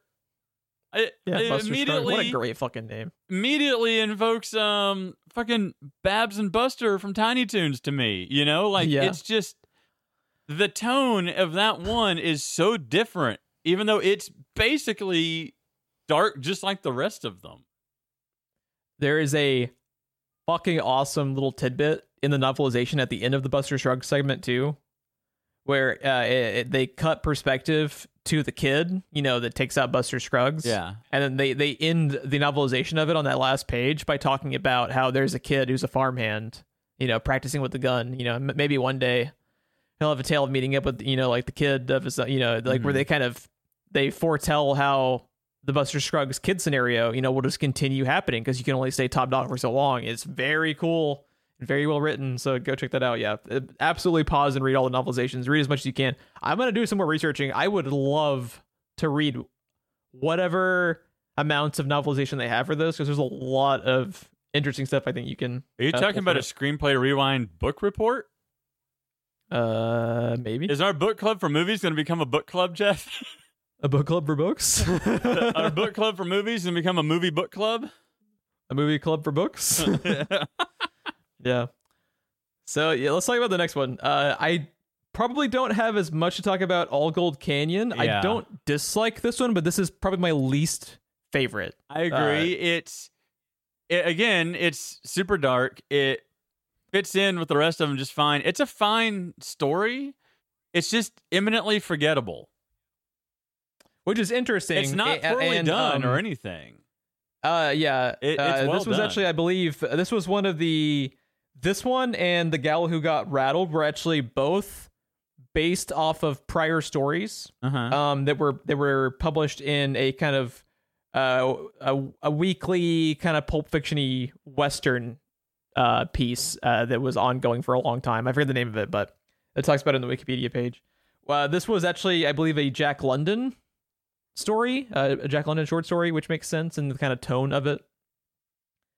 But I think that's why uh, Yes, this one doesn't Jack really London. stand out as much because it is established material and it doesn't have that very very specific either zaniness or just like unadulterated Coen brothers of uh flavor to it, I guess. This one's a little bit more it's not run of the mill, but it's not. Yeah, It's not bad. It's not bad. And like I said, it's It's perfectly it's engaging. put together well. The story's good. It's well acted, especially something that happens near the end of it. But it's just Yeah. it's just not as it's just not as interesting. Um Yeah. and yeah, it I don't know. Like I said, I like it- the performance by Tom Waits. I, I- I, like his performance. a I, lot in literally forgot that this one was in here until I looked at my notes. So yeah, you know, It- because like especially what hurts it is it follows up meal ticket, yes, which maybe is intentional. Maybe they're giving you time to To fucking down. absorb what just happened. they're giving you time to complete the chicken arithmetic in your brain of what you just watched happen to, to poor Dudley, dude. as you switch gears to just hold on, Mister Pocket. Yeah, I'm I'm kind of a Mr. Pocket. You just Uh, wait. Tom, Tom Waits plays a uh, prospector who is uh, in this this beautiful, beautiful area. I don't know exactly if they ever say like where he's at, but it's a beautiful uh, region where he finds this stream that he's. By the way, can you imagine a more fucking boring and miserable job than digging for gold? It just sounds and looks awful to me. and but I hate being about outside, so I think ninety nine part of it. percent of those people failed, and uh, yeah, Yeah, Yeah. and died of the elements or died poor. You know, there was there was no gold in them their hills, pretty much. In, indeed. Uh, Tom Waits spends the majority of the short trying to locate the pocket of, uh, you know, like the big, big pocket of gold because he's going up and down the stream counting the, the little flecks, uh, you know, trying to find where it, you know, is a, a deeper and richer mine. Eventually finds it as he is, you know, it takes him several days as they just kind of start showing his little, uh, little mounds, you know, where he's been going around to trying to, to locate it he eventually locates it at the exact second that he finds out uh, a, a young uh, uh what would you say is like kind of like 20ish maybe like late teens early 20s has been kind of scoping him out waiting for him to locate the pocket and then plans to kill him and then take the find Yes. he shoots him in the back uh, in, in a moment that you know you're just like fuck man You shot me in the back. and again, this is another just the juxtaposition of where the tone goes. As soon as he gets shot in the back, this being a follow up to Meal Ticket, I thought he was fucking dead. I thought that was the story, you know. I, Uh, I, was thought like, that, I thought that was it too. That's what I was going to talk Yeah. about because the way that they linger on that character, and I'm trying, just like all the other characters, Um, Tom, it- it's man. played by Tom Waits. Uh, yeah, it's played by uh, Tom Waits as the prospector, Sam Dillon as the young man. As the and young they're man. the only two characters outside of uh, like it's literally just them. So the way it lingers on the young man, just sitting on the edge of the hole, he takes his time rolling a cigarette, and it's so quiet. he lights it That's up. the thing that gets me. And just laying there watching him bleed out, and he's just he's just sitting there waiting and waiting, and then finally he puts the cigarette out, puts it back in his pocket, and jumps down. And as soon as he does, Tom Waits just leaps at him. Full fucking Voorhees mode, man. Yes. And the entire awesome. time he's just yelling, "You shot me in the back, you son of a bitch! You shot me in the back!" Yeah. Oh my god! It's pretty awesome because you totally think he's dead. yeah, and you know he's waiting to see if he's dead because he knows full well that he may not be. Uh, It's also the the the way that they linger on watching the blood Yes, slowly seep across his white clothing on his back And- is also very good. how dark is the act of him sitting there staring at him, rolling a cigarette casually, and all that stuff? That's experience, is what that is. That Mhm. means that he's been jumped like this before, thinking someone was dead and survived it. So he's sitting there waiting, like, okay, if he wasn't dead, he should be by now. I mean, he's bled out. It's been this long. I smoked nearly and he's an old man. He's an old Yeah. man. Been out here for days, working himself to death. And yeah, that that to me that speaks of experience is the implication. That this Yeah. is what he did. He's he's the patches, if you will, of Take a drink. I'm just trying to work as many as I can in. Um, uh, R.I.P. Bobby's liver. but yeah, it's just oh my god! And then that fight they get into, and because of the way this whole movie has gone, for the first three stories, I don't know which way this fight is going to go. That's another thing too. That I love that you made that point. Is because of how much audacity they have with either making this shit bleak, like with Meal Ticket, or making it fucking weird with Buster Scruggs. You're on the edge of your seat because you literally don't know what the fuck they're going to do. And it's awesome for that to me because I was just like, I don't know what I'm fucking in for for these next few shorts. You know, you're just like, God damn. Were you waiting to see if there was someone that was stalking the the young kid that was going to kill him? I was waiting for a third person to show up. Oh yeah, uh, yeah. I, I I could see that. I I honestly thought it was just going to end with him walking. Uh, the young. I thought it was going to end with the young man putting the gold on his donkey and then just walking away. And I thought that was going to be the way that it ended. Mm-hmm. Yeah. That was the only chicken math I was able to compile as I was still reeling from what happened to Dudley, dude. And But yeah, it's good. Uh, it, I, I think they might linger a little bit too long on him trying to find the pocket, but I they're agree. trying to make you. They're trying to make you care, and I think Tom Waits does like a really good job of making the prospector kind of likable, despite having no one to talk to, having not really like he literally only talks to the fucking gold pocket, you know. I So I think I think Tom Waits actually does like a pretty good job. It's just I think they're Uh, trying hard. to let you catch your breath. Is what they're trying to let you do. They know Meal Ticket was heavy. Near Algodones wasn't exactly lighthearted. Um, so I think they're trying to let you catch your breath. I would have almost done that by starting with this one and putting Buster Scruggs probably after a Meal Ticket, just to be as jarring as I possibly could. Could you imagine? Like, oh my god, the fucking whiplash I would have of that. my happening. neck! you broke my neck, you son of a bitch! yeah. Oh my god! Could you Oh, imagine God. opening with this one? You'd be like, oh, "Okay, what's what's going on here?" And then you just But look- you also have to be you have to be tactical with you have to be tactical with the way you do anthologies though. yeah, Be, be- because like the thing with Buster Scruggs is you know it's so fucking bad shit it grips your fucking attention. It grips it a lot more than this would because this would almost kind of like lull you into a false sense of security for a bit of thinking it's just kind of down to earth when it's not. Like this is one of the most down to earth, if not the most down to earth ones they have. You know, there's nothing really crazy about it. Uh, the fact that he fucking lives is pretty crazy if he does live in the end. Right. Uh, I mean, We don't actually probably know. gonna fucking he's gonna surely die of infection He's because it's to. 1864 and he got shot through the fucking I side. kept, uh, I like, kept like- waiting for the trope of he's gonna take like a red hot poker and cauterize it. You know, yeah, I kept waiting for him to do that, but he is. They did make the point that the bullet went clean through, which is a very good thing because that reduces a lot of the infection and the poisoning that comes from that from a gunshot wound. Because if the bullet stays in, it usually festers. Not to mention it's made out of lead on top of it, on top of everything but shit, it, it, in the 1860s, you could fucking die of a broken toe. Yeah. like, he's he's dead. yeah, But uh, I also think it's another like good bit of acting from Tom Waits of how he's almost willing it to be so because he doesn't he doesn't necessarily know because what he keeps repeating is it didn't hit anything important. You know it hit Right. nothing important. You don't know that mr Yeah. prospector. Mr. you know gold but you don't know fucking chicken math.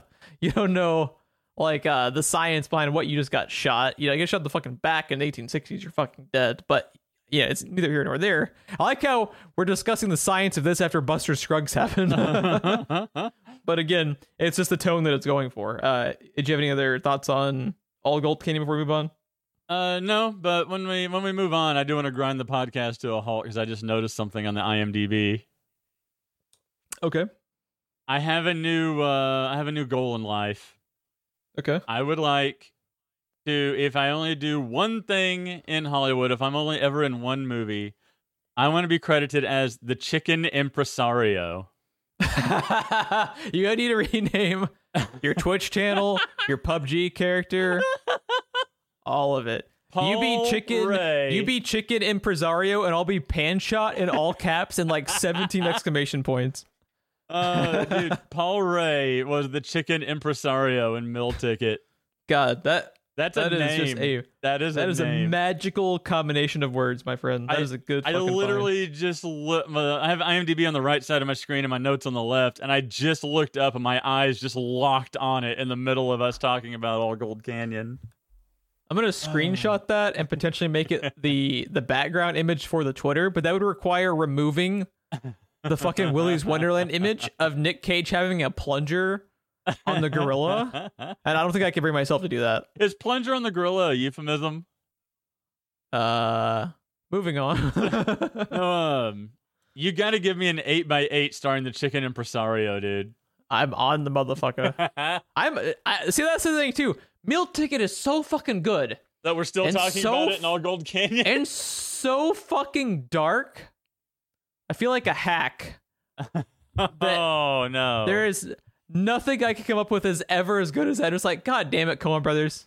Why you gotta why you gotta be so like you don't get to make meal ticket and the big fucking Lebowski. Come on, man. You're just being selfish now. Leave leave some creativity to the rest of mankind, you assholes. Jeff, I, I, how many times I got to talk you down from your horse, man? You're not James Franco, okay? It's it's okay. it's okay. I, I will. I, I if I need to come along and try shooting the rope again, I I will.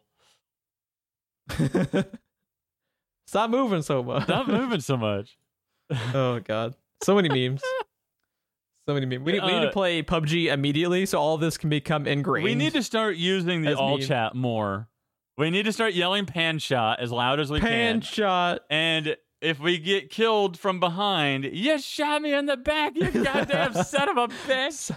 Someone out there is going to have watched this movie and is going to get a kick out of that. Oh my god. I uh I'm pretty sure at this point, if my wife is awake at all for any reason, then she's probably convinced I've developed Tourette's with how much I've been yelling that. pan shot. Chat. First time. oh god. Oh my I love God, this so movie. many memes. I love this. I love this movie and how fucking gloriously memeified it can be. All right, next up, we're going to be talking about the Gal penultimate story, rattled. the gal who got rattled. This was the other one that was based off of a previously established work, but from what I read uh, from an article, What was very, your, very loosely based. What was your overall thoughts on this one before we dig in? Before we dig in, I really, really like it. Okay. I I uh don't like it as much as Meal Ticket, or uh, near Algodones, but I I like it a lot. Uh, it's also the longest one, which is worth it. This is actually like a 45. This is more this this is this is more like a novella whereas the other ones are short stories. Yeah. To me, this one this one didn't really really do anything for me. I I, I could see I could totally see that. I Uh, get before we dig into it, I just want to say I get now that I've I've seen it, I know how it ends. I get what they were doing, I get what they were going for. I just don't think the payoff was worth it after going through like 45 minutes of this. It just felt like Yeah. it just kept rolling and it just wouldn't come to a stop. I, I think uh, if there's okay, so the overall runtime of this movie was right Is 2 hours, about- it? is about two hours and 15 minutes. Oh, okay. Uh, now I don't know how much of that I don't I don't remember how like extended their credit sequences, but you know it's a little Right. over two hours, and I think it probably would have been better suited cutting down a little bit of the gal who got rattled and a little bit of the beginning of All Gold Canyon. I think if you could get this down to like an hour and fifty ish minutes, I, I think it would be a little bit uh, better paced. I don't hate this part. Uh, the reason it's longer is they're trying to establish a romance between uh, the two Which leads of this segment. I did not buy into at all. uh, it's it's tough. I, I actually like the performances. I like the just think it's performances, but it's a little bit underwritten. but the the characters and I don't know with the lack of chemistry and stuff, it just seemed really forced. And you know, it we'll we'll get into it when we get into it, but it was basically just a business arrangement more than anything, is what it felt like. I don't know, But I It- think I, I I think I think the performances do heavy lifting to actually kind of because because it's realistic in a sense it would be awkward for them yeah, and I think I think they convey that appropriately because you know I, I like the fact that they don't fall in movie plot love you know where two people meet each other within five minutes they're madly in love right. like it can be awkward, especially because of their arrangement. And I think they actually do uh, like in some of the scenes later where they have uh the okay, so the the basic rundown of this segment is it's uh the gal who got rattled. Uh, Bill Heck plays Billy Knapp, who's uh I don't even know like what their exact like position is called, but they essentially kind of like steer uh wagon trails uh and they're they're going to uh what is it like Oregon uh, somewhere up in I, I the think they're. north. Li- I think they literally say that they're on the Oregon Trail, and I was like, "Oh, so Yeah. everybody dies of dysentery." Got it. Got Yeah. it. I already know where this is going.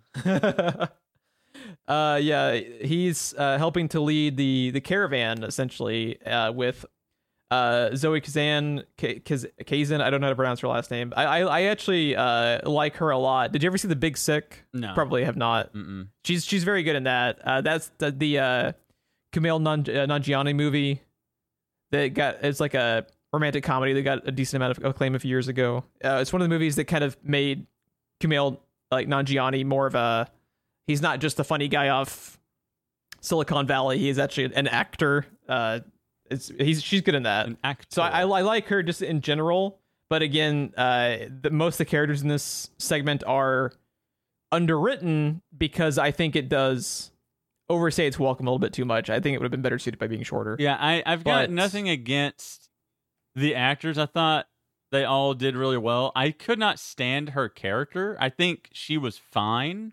The actress was fine. I think it is just the character. Like I just did not care for her. And like they do this um you could almost cut it into a montage because it's like it cuts to the caravan moving and then cuts to night when they're parked and then um, she approaches Bill Heck because there's another problem, and then they're moving.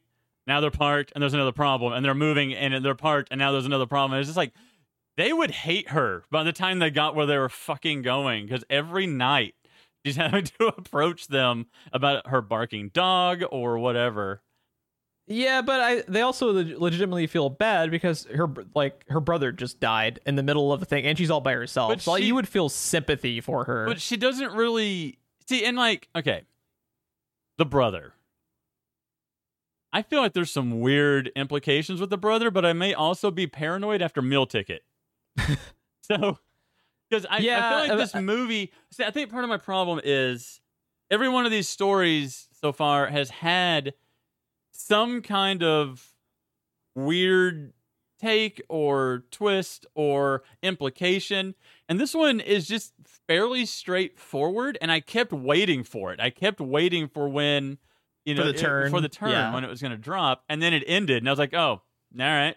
See, see, that's that's the thing is the reason you're feeling this after this story and All Gold Canyon is because they're not Coen Brothers stories. hmm So like I almost feel like this would have been better suited had they not had the gal who got rattled or all gold canyon and just spent more time developing stories because I, I am more interested in Coen Brothers original Western tales than I am established adaptations from them because these are perfectly fine. They're incredibly well shot. All the performances are either you know like good to great. You know, no one's bad in this movie. It's a fucking Coen Brothers movie. They don't work with bad actors. It's Right. not. Uh, uh, I actually probably liked uh Bill Heck the most out of this segment. Uh, he's he he's uh, playing Billy Knapp. I actually think he'd be a very good John Marston if they Okay, ever got so around to I doing had- Red Dead. I wrote down in my notes John Marston, but I'm looking at his IMDb and I'm like, I think he could do that or Arthur Morgan. He looks more like Arthur Morgan, but I could take him as either one. Now the thing with Arthur Morgan is it's it's fan casting uh, cliche by now, but I think Arthur Morgan has to be Josh Brolin by this point. I, I, can like, as soon as that. that was I can as soon as that was stated online and I read that, I was like, "Yep, that's the one." I think you have now that you said that, I almost feel like he's modeled off of Josh Brolin. a little bit right. Because the Yeah. way the the actor they have portraying his voice, the way they animate his movements, and the way he looks when he's like shaving and stuff. Not that anyone ever Yep. shaved him. he always has these crazy fucking like Peter Griffin beards with birds living in it. yeah. Um, but yeah, um, yeah, he would be he would Billy Heck Bill Billy Bill Heck would be a great uh, John Marston. He could, because uh, I actually really like Mar- his performance in that. Yeah, I, I really like his performance in this, and why I think it would translate wonderfully to Marston is how he is a realistic character in the way that John Marston kind of is. Because John Marston is not your prototypical like Clint Eastwood Western badass. You know, like I like the fact that Bill Heck seems kind of down to earth. I like the bit how he he tried to put down the dog and couldn't because he's just a bad shot. You know, Right. he's he he plays this very down to earth western cowboy that is relatable in a way that makes John Marston, you know, the same way than how you know John Marston was a fuck up, you know? Yeah. And it makes him relatable and it makes him likable. He's not a super god, you know, he's not a Buster Scruggs, he's not this insanely competent gunslinger. He's just a dude living in that time. And I think he looks I uh like Marston. I, I like if they ever do anything with Red Dead in live action, cast this guy. Also, really quickly, while I was looking at his IMDb earlier, he is starring or co-starring, I don't know like the extent of his role in an upcoming show on FX. I believe it's called The Old Man. Yes. He is playing the younger version of Jeff Bridges' character within the same show. Ooh. And that is awesome casting. And as soon as I saw that, I was like, I don't know what this is about. I'm fucking watching it because that is excellent casting. Uh, I think if you just like look at him Yeah. compared to yeah, I I could totally see it. I really like the uh the characterization of uh Mr. Arthur. I think is pretty interesting in how they have conversations about how uh, Bill Heck, you know, he doesn't want to end up like Mr. Arthur because Mr. Arthur just is kind of like a hollow shell of himself because he's just never settled down. Right. But as soon as they get into a combat situation, it kind of like snaps him back and he's like a person again. I actually like that element. I think the most interesting character here actually ends up being Mr. Arthur. Funny enough, uh, because when you just think of how he he fucking says almost as little words as Dudley did I know. in conversation, but as soon as he's there, you know, trying to save uh what is her name? Uh, Alice at the end. See, You we know, talked about Red Dead so much, I just kept going Abigail, and I'm like, that's not right. That's that's not right. Yeah, yeah. Uh, I, I I like his uh just how he kind of snaps out of it uh once he gets because he's and it's it's very sad too like what happens at the end uh you know like when uh the ending of this that we should establish you know just since we're doing like little, little minor recaps of everything is at the end of the uh at the end of the story uh, she has gone to find uh, the dog uh, that ran away after, and that's another thing. Like, could you imagine like what Billy Knapp will feel that if he'd only been able to put down the dog, you know, she probably survives because the reason she's off on her own is because she heard the dog. It's you know very very heartbreaking thinking about like what can lead to you know like uh like the the novelization and images we talked about earlier that they show in the interstitials between the the stories is uh they say it's a shot of Mr. Arthur walking back to uh, Billy Knapp and, you know, and the the caption is you know Mr. Arthur you know didn't know what to say uh to to Billy Knapp or whatever. Which You know, it's just very I was gonna say, which for a guy that uh, it's an interesting choice of words for a guy that basically has said nothing until the Up fight until with then. the war party. yeah. Um, yeah, I I'm gonna be honest. Since this one didn't really do anything for me, I didn't put a whole lot of thought into it. I didn't even put together that the dog is what gets her killed. And they made Mhm. a point of the dog barking from the beginning. And that's why they were going to put down the dog, which pissed me off. Dogs bark, yo. I'm sorry. I don't care if the neighbors have noise complaints. It's my dog. Um, but yeah, so I hadn't even put that together. And if I recall, that final shot, he returns to the caravan with the dog. Yeah. Yeah, the dog is running around his legs as he's walking towards the caravan. Yeah, and you see, um, you know, John Marston walking towards them uh, in the and that's distance. that's actually a, very interesting thing about this story to they me shift is the, the, fact that protagonist almost. they shift the protagonist. Yeah. Billy Knapp doesn't even play a part in the third act, uh, you know, like the quote unquote third act of the story. yeah, And I think that's kind of cool because he's presented as the main character outside of Alice. You know, he's he's presented as the co-lead. You know, it'd be like uh the co-lead just disappears from the third act. So like it's on the surface very run of the mill compared to like compared to like some of the other shit we've talked about, but there are interesting like I can see what they were going for, like you said earlier. I like I, I agree. I just think it's I think uh what let it down was a little bit of underwritten characterization of the two leads and just how long that it goes on for. If they had just cut out like even five minutes of the Oregon Trail, what was even the point? Why didn't we just start there? What was even the point of the house that they started in in the beginning? just to show how much of a cock her brother was, I think, and and how the only family she ever had. Oh, we didn't even really talk about it.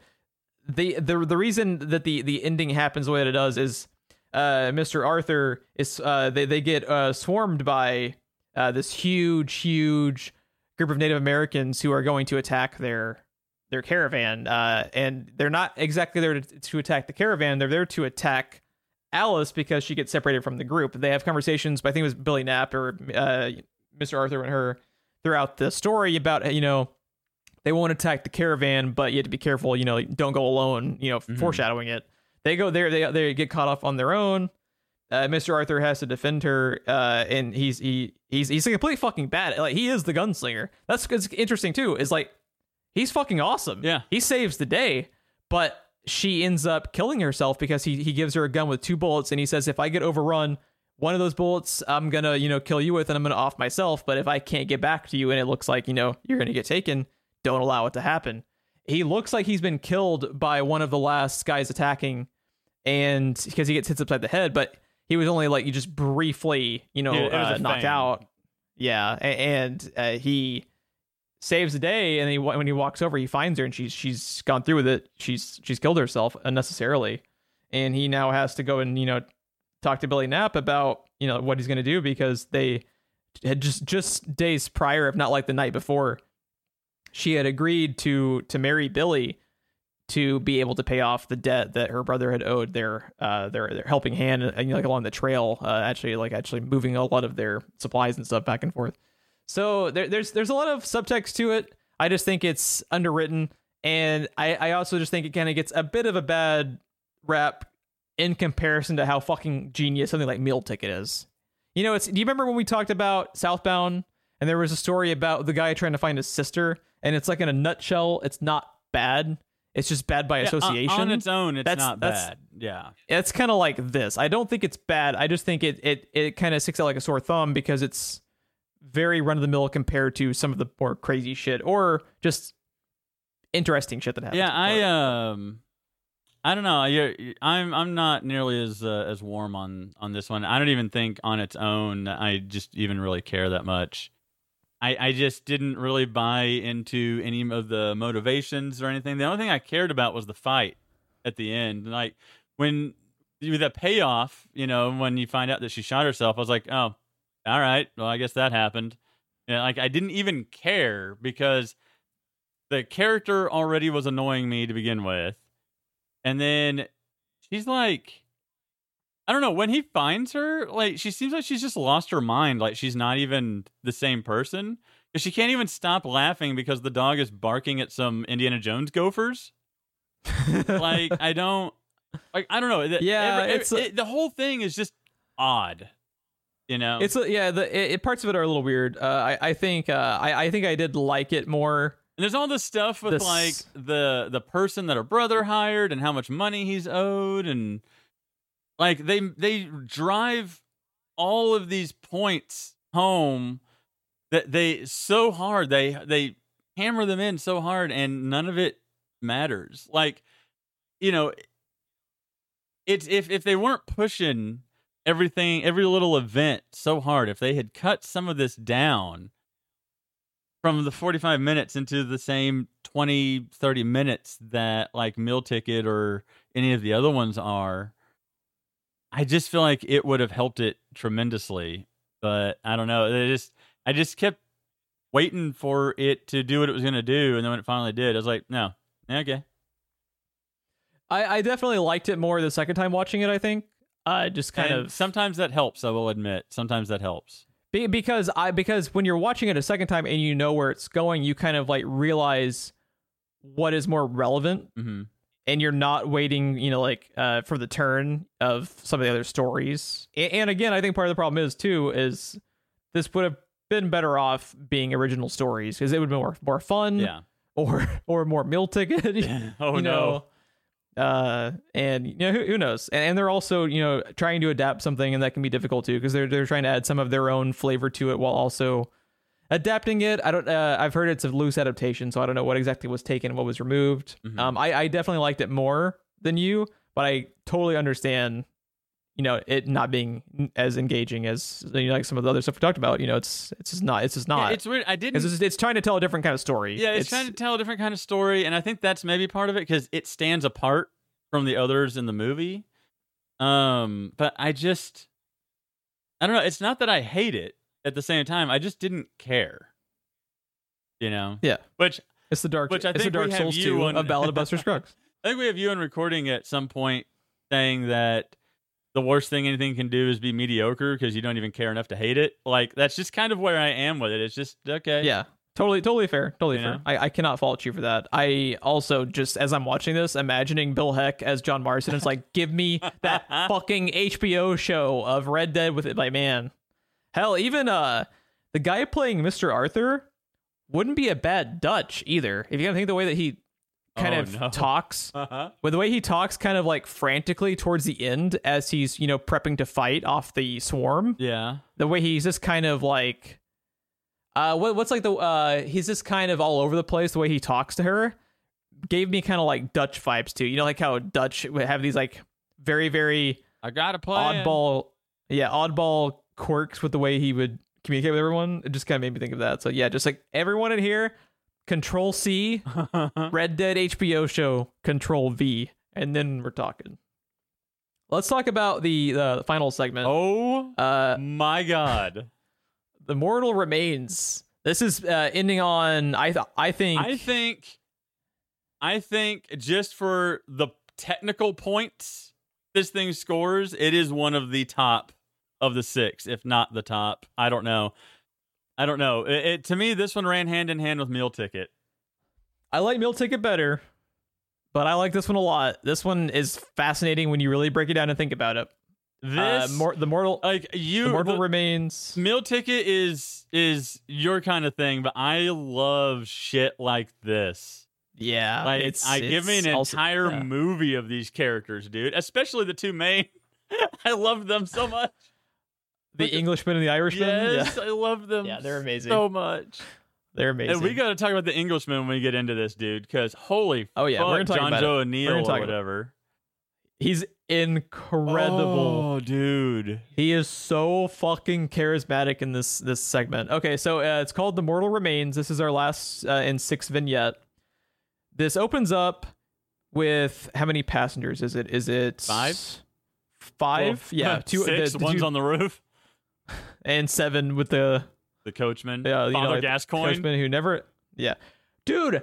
That's one of my notes. His outfit is fucking Gascoigne When- to a T. When they look out the window and it has that camera shot from their angle, uh, it's at an upward angle where everything's kind of tilted and you see the scarf and the hat and everything's blowing Yes. behind him where he's almost like like he's a Ghost Rider character or something. Holy fuck! and he's like it whipping at the man. horse and stuff. And I was like, oh, Father Gascoigne?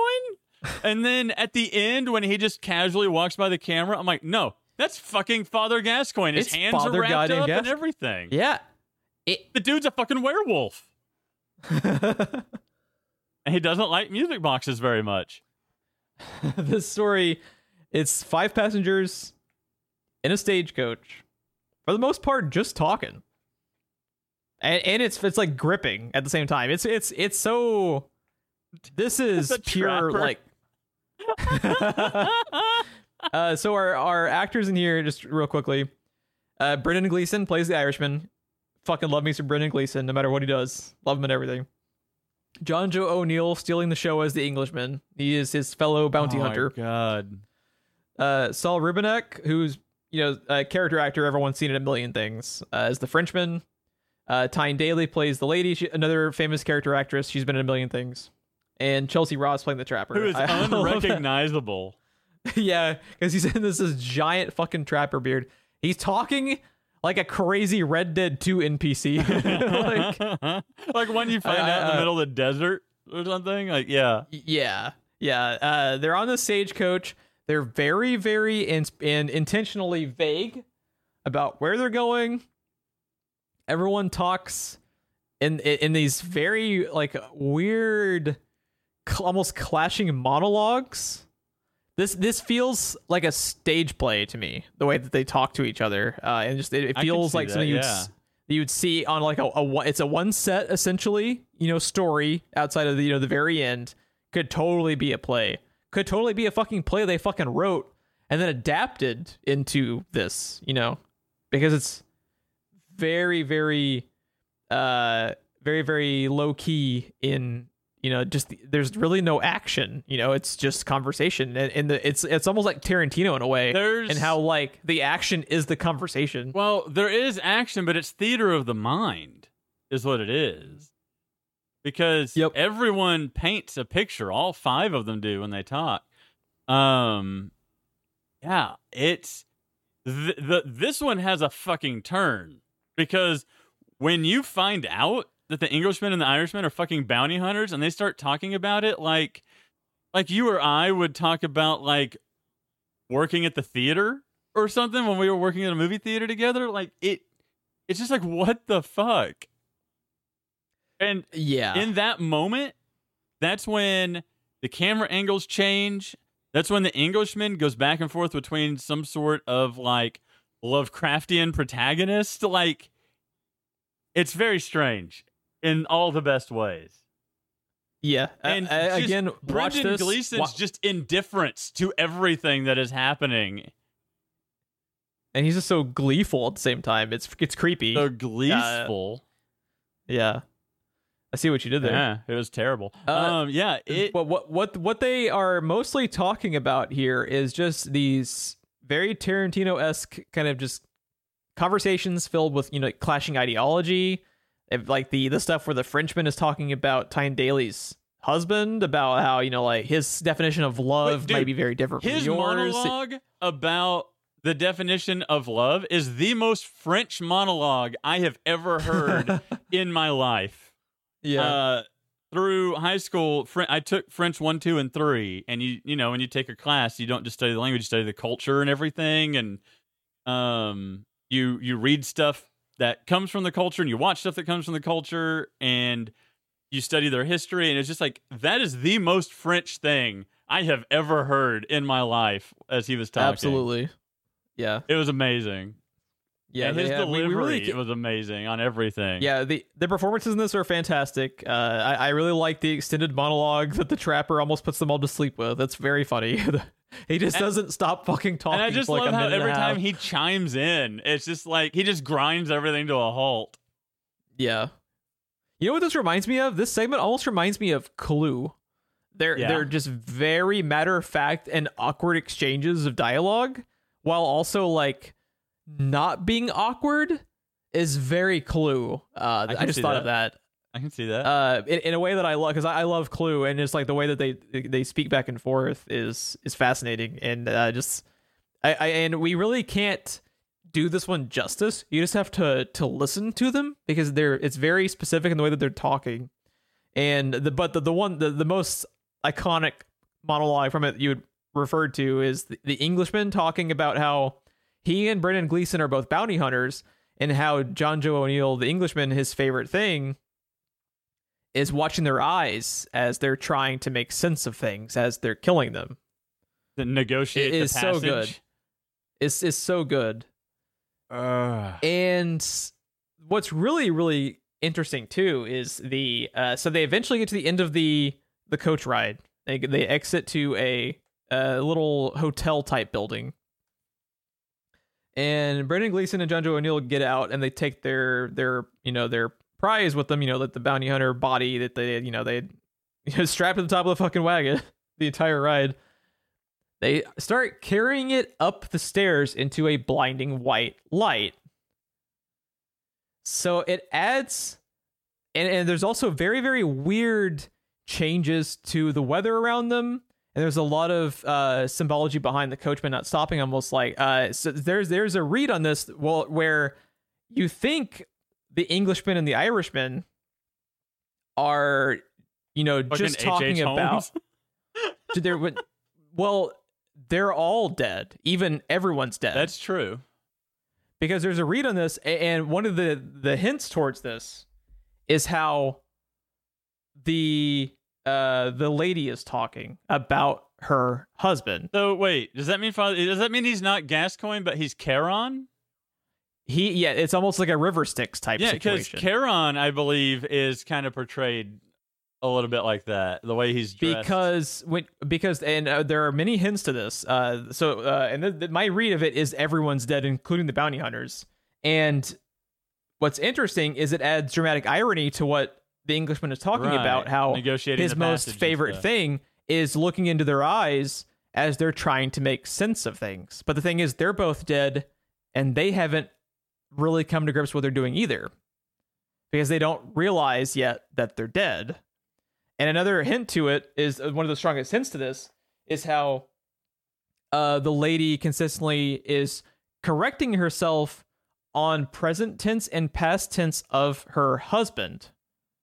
She consistently corrects herself to saying he was, Right. and she is saying she is going to meet him, as in he's dead, and you know she's you know she's passing on, A- and it's almost funny in how the bounty hunters are constantly talking about how like you know they're they're so gleeful and you know like they're they're not panicked because well, they're even they're even more out of the uh, out of their element than because the Frenchman, uh, the uh, the trapper and and the lady are all kind of panicky as they're approaching the hotel, and they have like a sense about them. They're they're, they're kind of like they're they're disturbed by the situation in a way that the bounty hunters are not.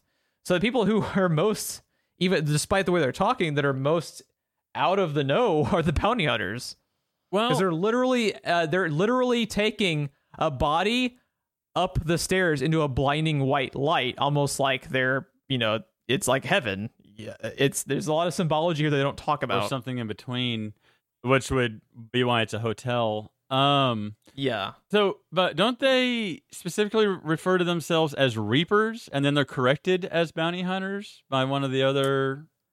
Uh, Th- that's the that's the that's the thing. Uh, you don't really know Does- because I- they, they consider themselves a reaper of souls. That's they they say they're like a bounty hunter. They consider themselves like a reaper of souls.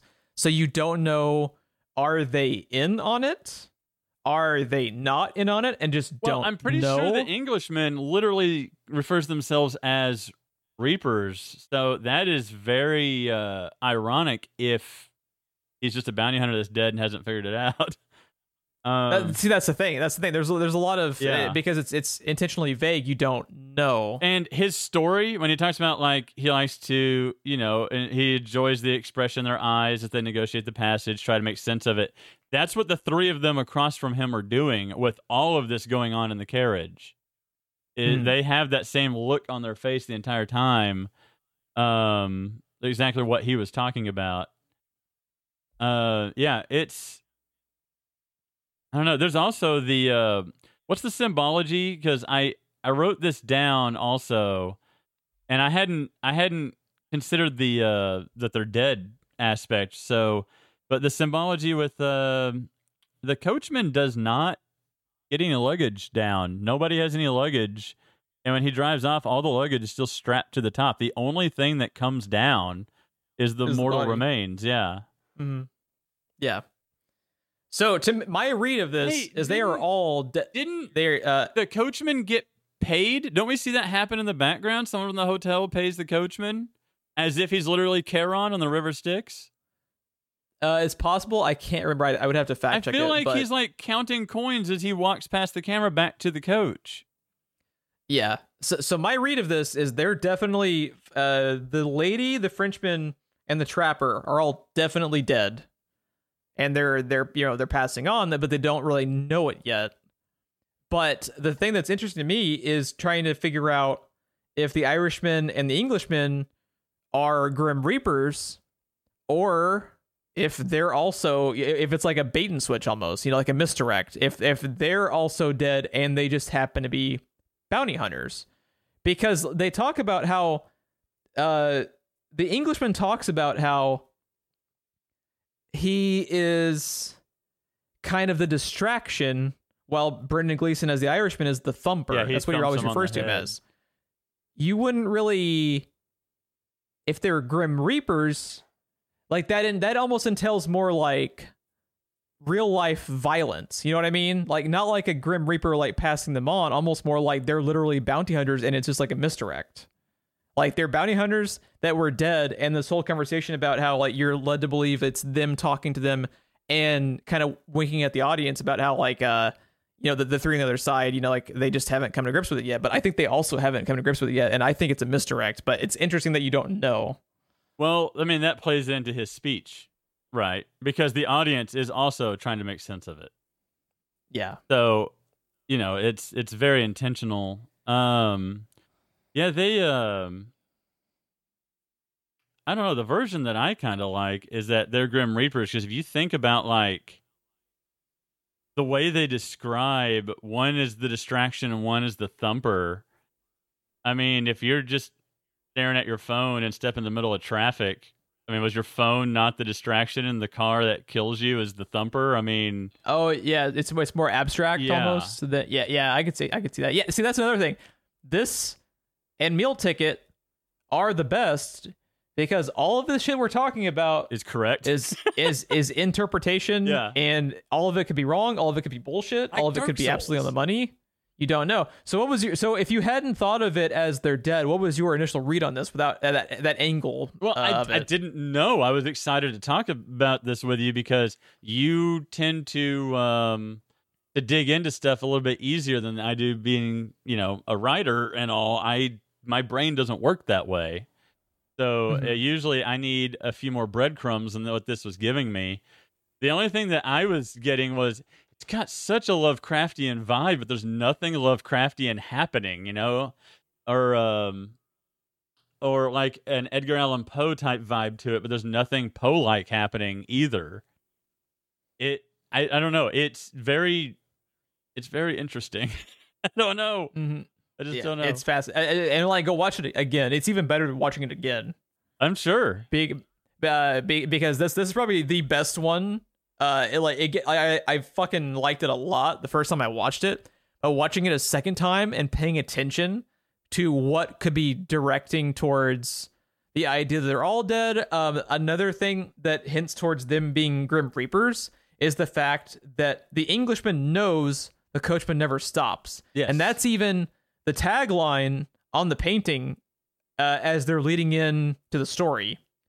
Is you know like they say uh, they say like no matter what the coachman wouldn't stop along those lines. I'm paraphrasing it but Right. it's a line about the coachman not stopping.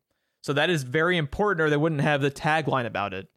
So yeah it's fascinating. Uh, definitely go watch it again with the angle of at least the three they're talking to are all dead. And it becomes even more fucking fascinating uh because you just don't fucking know. And it's it's just an awesome story. It's a uh, like this is the, this idea and this this uh story the mortal remains is why i love short stories so much. I just it's feel like it's just I, I can't an abstract idea. Yeah, I can't tell if the Englishman is just kind of a prick that's dead and doesn't know it, or if, like because the way he talks, it's like he's in on a secret that no one else is.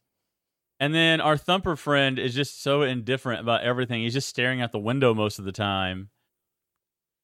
And it's just like I don't know the way the Englishman talks. It's just like he's in on something. You know what I mean? Like he knows something that he's just not telling everyone else. And like you said, he knows the uh that the He- yeah. the coachman won't stop, and he's like toying with them. It's like a cat that caught a mouse. Uh, You know? yeah and that's the thing too is that could also in its own right be part of a misdirect. Yeah, Be- because if the person you know like uh, you know they're they're so confident in them you know like them you know ostensibly knowing it everything that that type of personality would also be very easily distracted in their own right and not because you know they're so they're overly like uh, it's like a Achilles heel type of thing. Like they're they're so overly confident that they that they think they know but they they, they just don't you know Right. they're they they think they know more than they actually do. And I don't know. I need to go watch it again actually because I still don't fucking know. I've watched it twice and I still just don't really know what I think about it but I know my interpretation at least three of them are dead and it, it's a passage because like that like why else would they be having them carry the body up to a blinding white light up the staircase. You know that that's uh because it, it's just so like overtly over the top uh, uh yeah. That's just my interpretation of it though. I'm sure I, this would be an interesting one to actually go look up like reddit threads about. Mhm. i would like to see people's like YouTube very very like yeah i would like to see people's interpretation of the story because then you can carry it ways that you know like that we're not even like we've presented a lot of ideas but it's so abstract there's a lot more you can draw from this and all of it could be right and all of it could be wrong because it's none of it's confirmed. And it's just it's just that it's a concept more than like a story which makes it interesting and incredibly interesting to revisit. So like i would i would definitely like to go watch this again and watch some more. Uh, like you said either youtube essays or just read up on it kind of see people's uh, takes on it because it's it's very interesting. I think meal ticket is still my favorite but the mortal remains is really close the mortal remains is very close. Um. so uh, after after talking about all of them is near Algodones is still your favorite one It's still my favorite one, but I will admit that it's probably third best. Um, Okay. But it's still my favorite one just because I like the tone. I like, I like Root. I like fucking Franco. Like I like everything that happens in that, and I still feel like it's. I feel like it's just as dark almost as everything besides Meal Ticket, but it's it's got a lighter tone to it, and I Uh-huh, almost yeah. I almost feel like Meal Ticket was the third one, right? And it was the second one. I almost feel like realistically, I was joking with the other ones earlier about putting Buster Scruggs. I almost feel like Meal Ticket should have been second, and this one should have been third to lighten it up a little bit more. Um, but yeah, it, or, you know, or or move those both down, put them in that order, but move them both down. Um, but I bet they also internally debated a lot about the order of this. I bet the Coen brothers spent weeks discussing. and I bet they're still which not order, happy this, with it because yeah, such I, I was about to say. I, I I bet they would watch it now on Netflix and be like, "Why didn't we fucking arrange it this way?" Yeah. And they'd be like, "You're fucking right. That was the right." Because you know, there's a million different combinations you can go with this. yeah. And Uh. I would say though, I think Meal Ticket is probably the best written, and the performances in this movie across the board are phenomenal. But when you combine that with just the gravity of what's going on in Meal Ticket, along with the way it's written and the way it's shot and the way it's portrayed and the subtext, I meal ticket I think just has to be the best one of the bunch.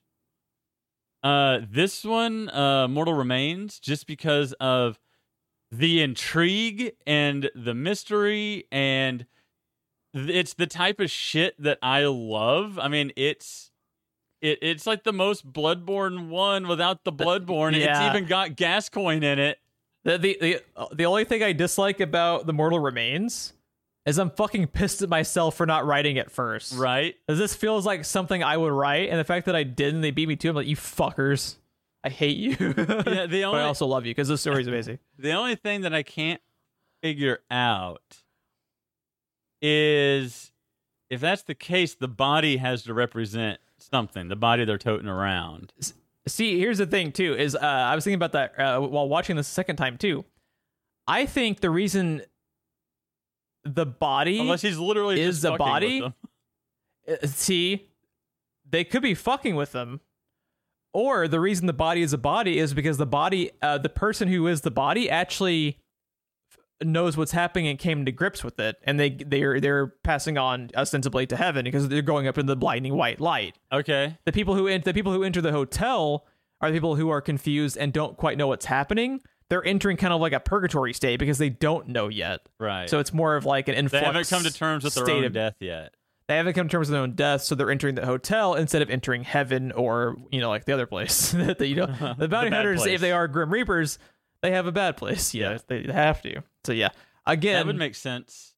fucking Or love that sense, story, dude. I guess probably be the more accurate way to say it.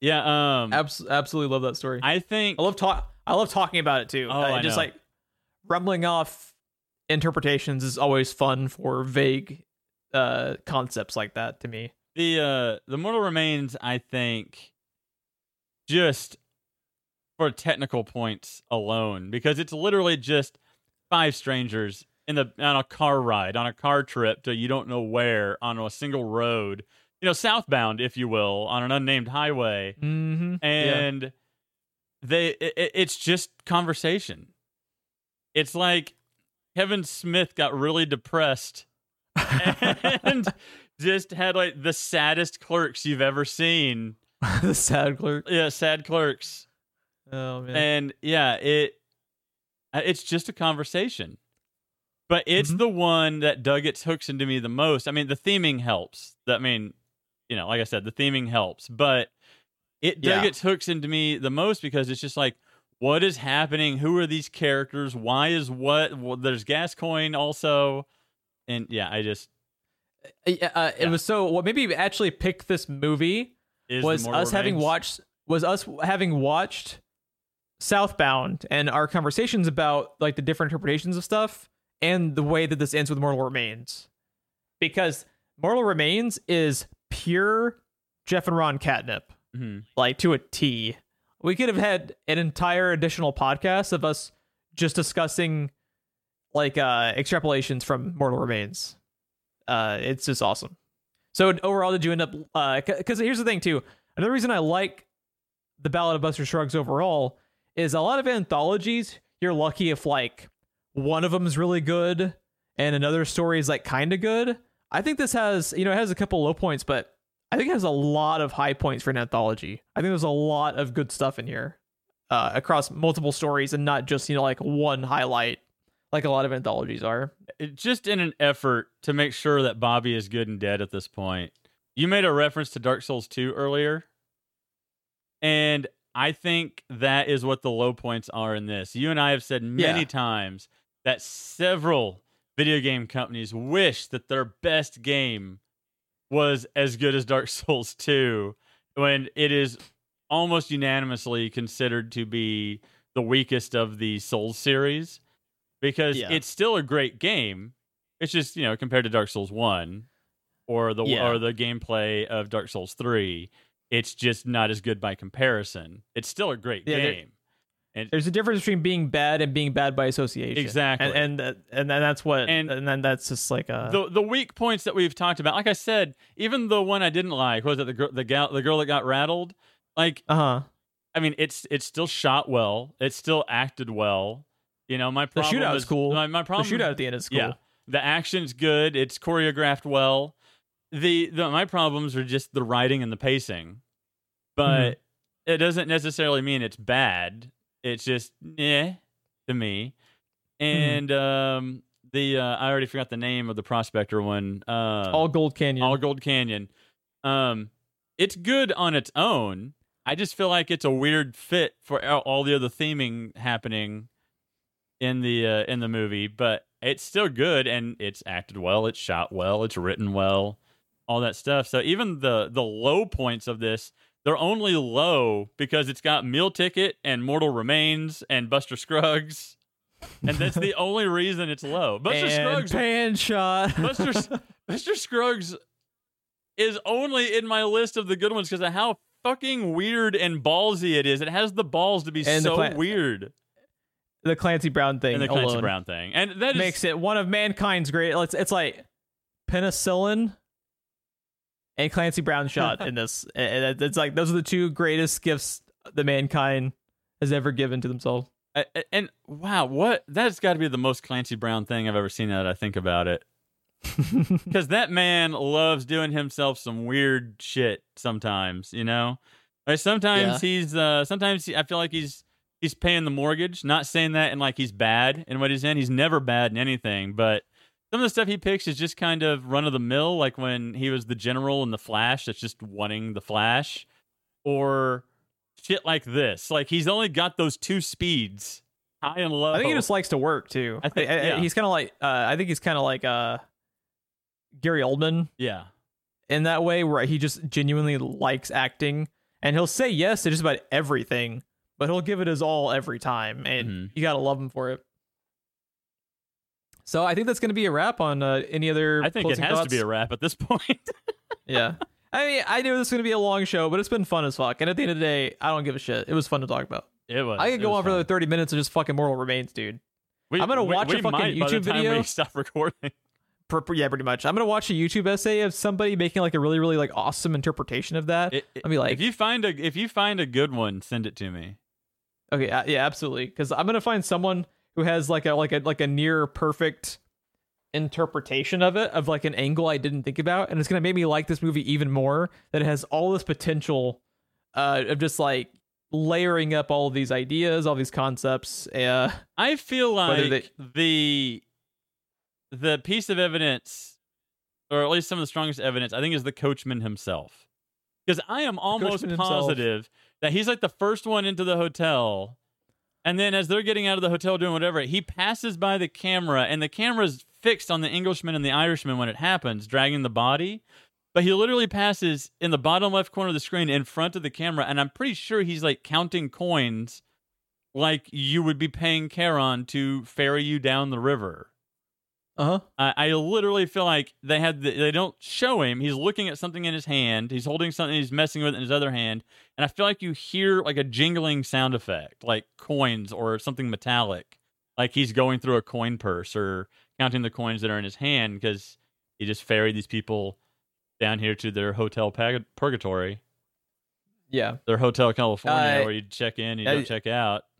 Exactly. Uh, and they and I, if we didn't talk about it specifically, they never show his face. Never. He's always just a shadowy figure. hmm Fuck, I love that story so much. It's so good. Now I'm just imagining Yeah. Bill Murray leaning forward in an elevator trying to see Death's face under the hood. I assume you've seen Scrooged. Have you seen Scrooged? I think I watched it when I was very young, where I have definitely seen it, but I don't remember a whole lot of it. So I, I, I need to, to watch put it that again. on the list for our Christmas picks. I think. Uh, yeah, so real, quick, uh, in a second, I'm going to let Ron uh, reveal what the next movie is going to be, but just real quickly, if you want to follow us uh, on social media, we are on Twitter at SPR Filmcast. Follow us there for show updates. As we alluded to earlier, uh, we are branching out to have opening Q&A segments with uh, listeners at the beginning of the show. Uh, just email us any prompts about, you know, like film, TV, whatever. We'll talk about just about anything. As you uh, can tell from this two say, and a half hour podcast. Yeah. We will talk about anything for a long time if you put us in front of microphones. Uh, and that's again, email us screenplay rewind at gmail.com. Ron, what is the next film for Screenplay Rewind? Well, as we discussed uh, before we turn the microphones on, Jeff, our next uh, picks are going into the Halloween month. my favorite time of the year. Mm. This is a movie that I introduced Jeff to, so it is one you've already seen, Jeff, but it's one I want to talk about. And I Okay. was so happy you enjoyed it as much as I did when I showed it to you because I literally watched it like the following weekend I showed it to you. Um, because I was so excited about it. It's a Netflix original, so it's on Netflix. At least I believe it's a Netflix original. It's definitely on Netflix. Um, but I want to talk about the ritual next time. Yes. So good, Good so good. fucking choice, my dude. That's another one. It's so good. Has a scene up there with the Clancy Brown suicide from Ballad of Buster Scruggs, and Ron knows exactly what scene I'm talking about because it is a masterpiece. Uh, yes, it is. Oh, it's so good. Yeah. Great fucking choice. I really, really like that movie. So yeah, be sure to watch that on Netflix. Uh, I believe it is an original there where they probably didn't, you know, produce it, but they definitely like acquired it. Yeah, I think I think they they bought it probably. yeah. It's Yeah. it's got too much production value.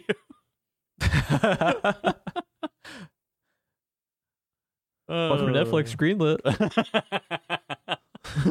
oh, South Park. oh god. Is South Park references another like SPR bingo slash uh, drinking game thing? We make a lot of South Park. re- I mean, how many times did we say James Cameron James last Cameron. time? I don't know how we're ever gonna get through uh fucking Terminator when we start that franchise. Oh man. It's just gonna we're just gonna be playing that song on loop for an hour, and that's the entire podcast. Might just edit it into With the a- background as we're doing the review. With an occasional do do do do do. James Cameron. I want to pay someone to do a James Cameron South Park song remix set to the do do do do do. I want it all meshed together. Yeah. What was the other thing that we we were wanting someone to do? Earlier, there was something we wanted someone with talent to commission. I remember making a joke about earlier, but I don't remember what the thing was. But it's it's lost to eternity. Yeah, it- it's It's- it's, gone. It's lost in the Hotel California. Uh, if only we had Yeah. recorded it and put it somewhere. I mean, I'm, I'm not gonna listen to this. shit. I'm gonna edit it, but I'm not gonna listen to it. Fuck that. I edit my audio visually, like the pros. if I did it correctly, it was like I did nothing at all. Exactly. yeah, there you There's go. I think that's gonna be for a wrap. bingo. Yeah, yeah, exactly. Uh, thanks for listening. Have a good night.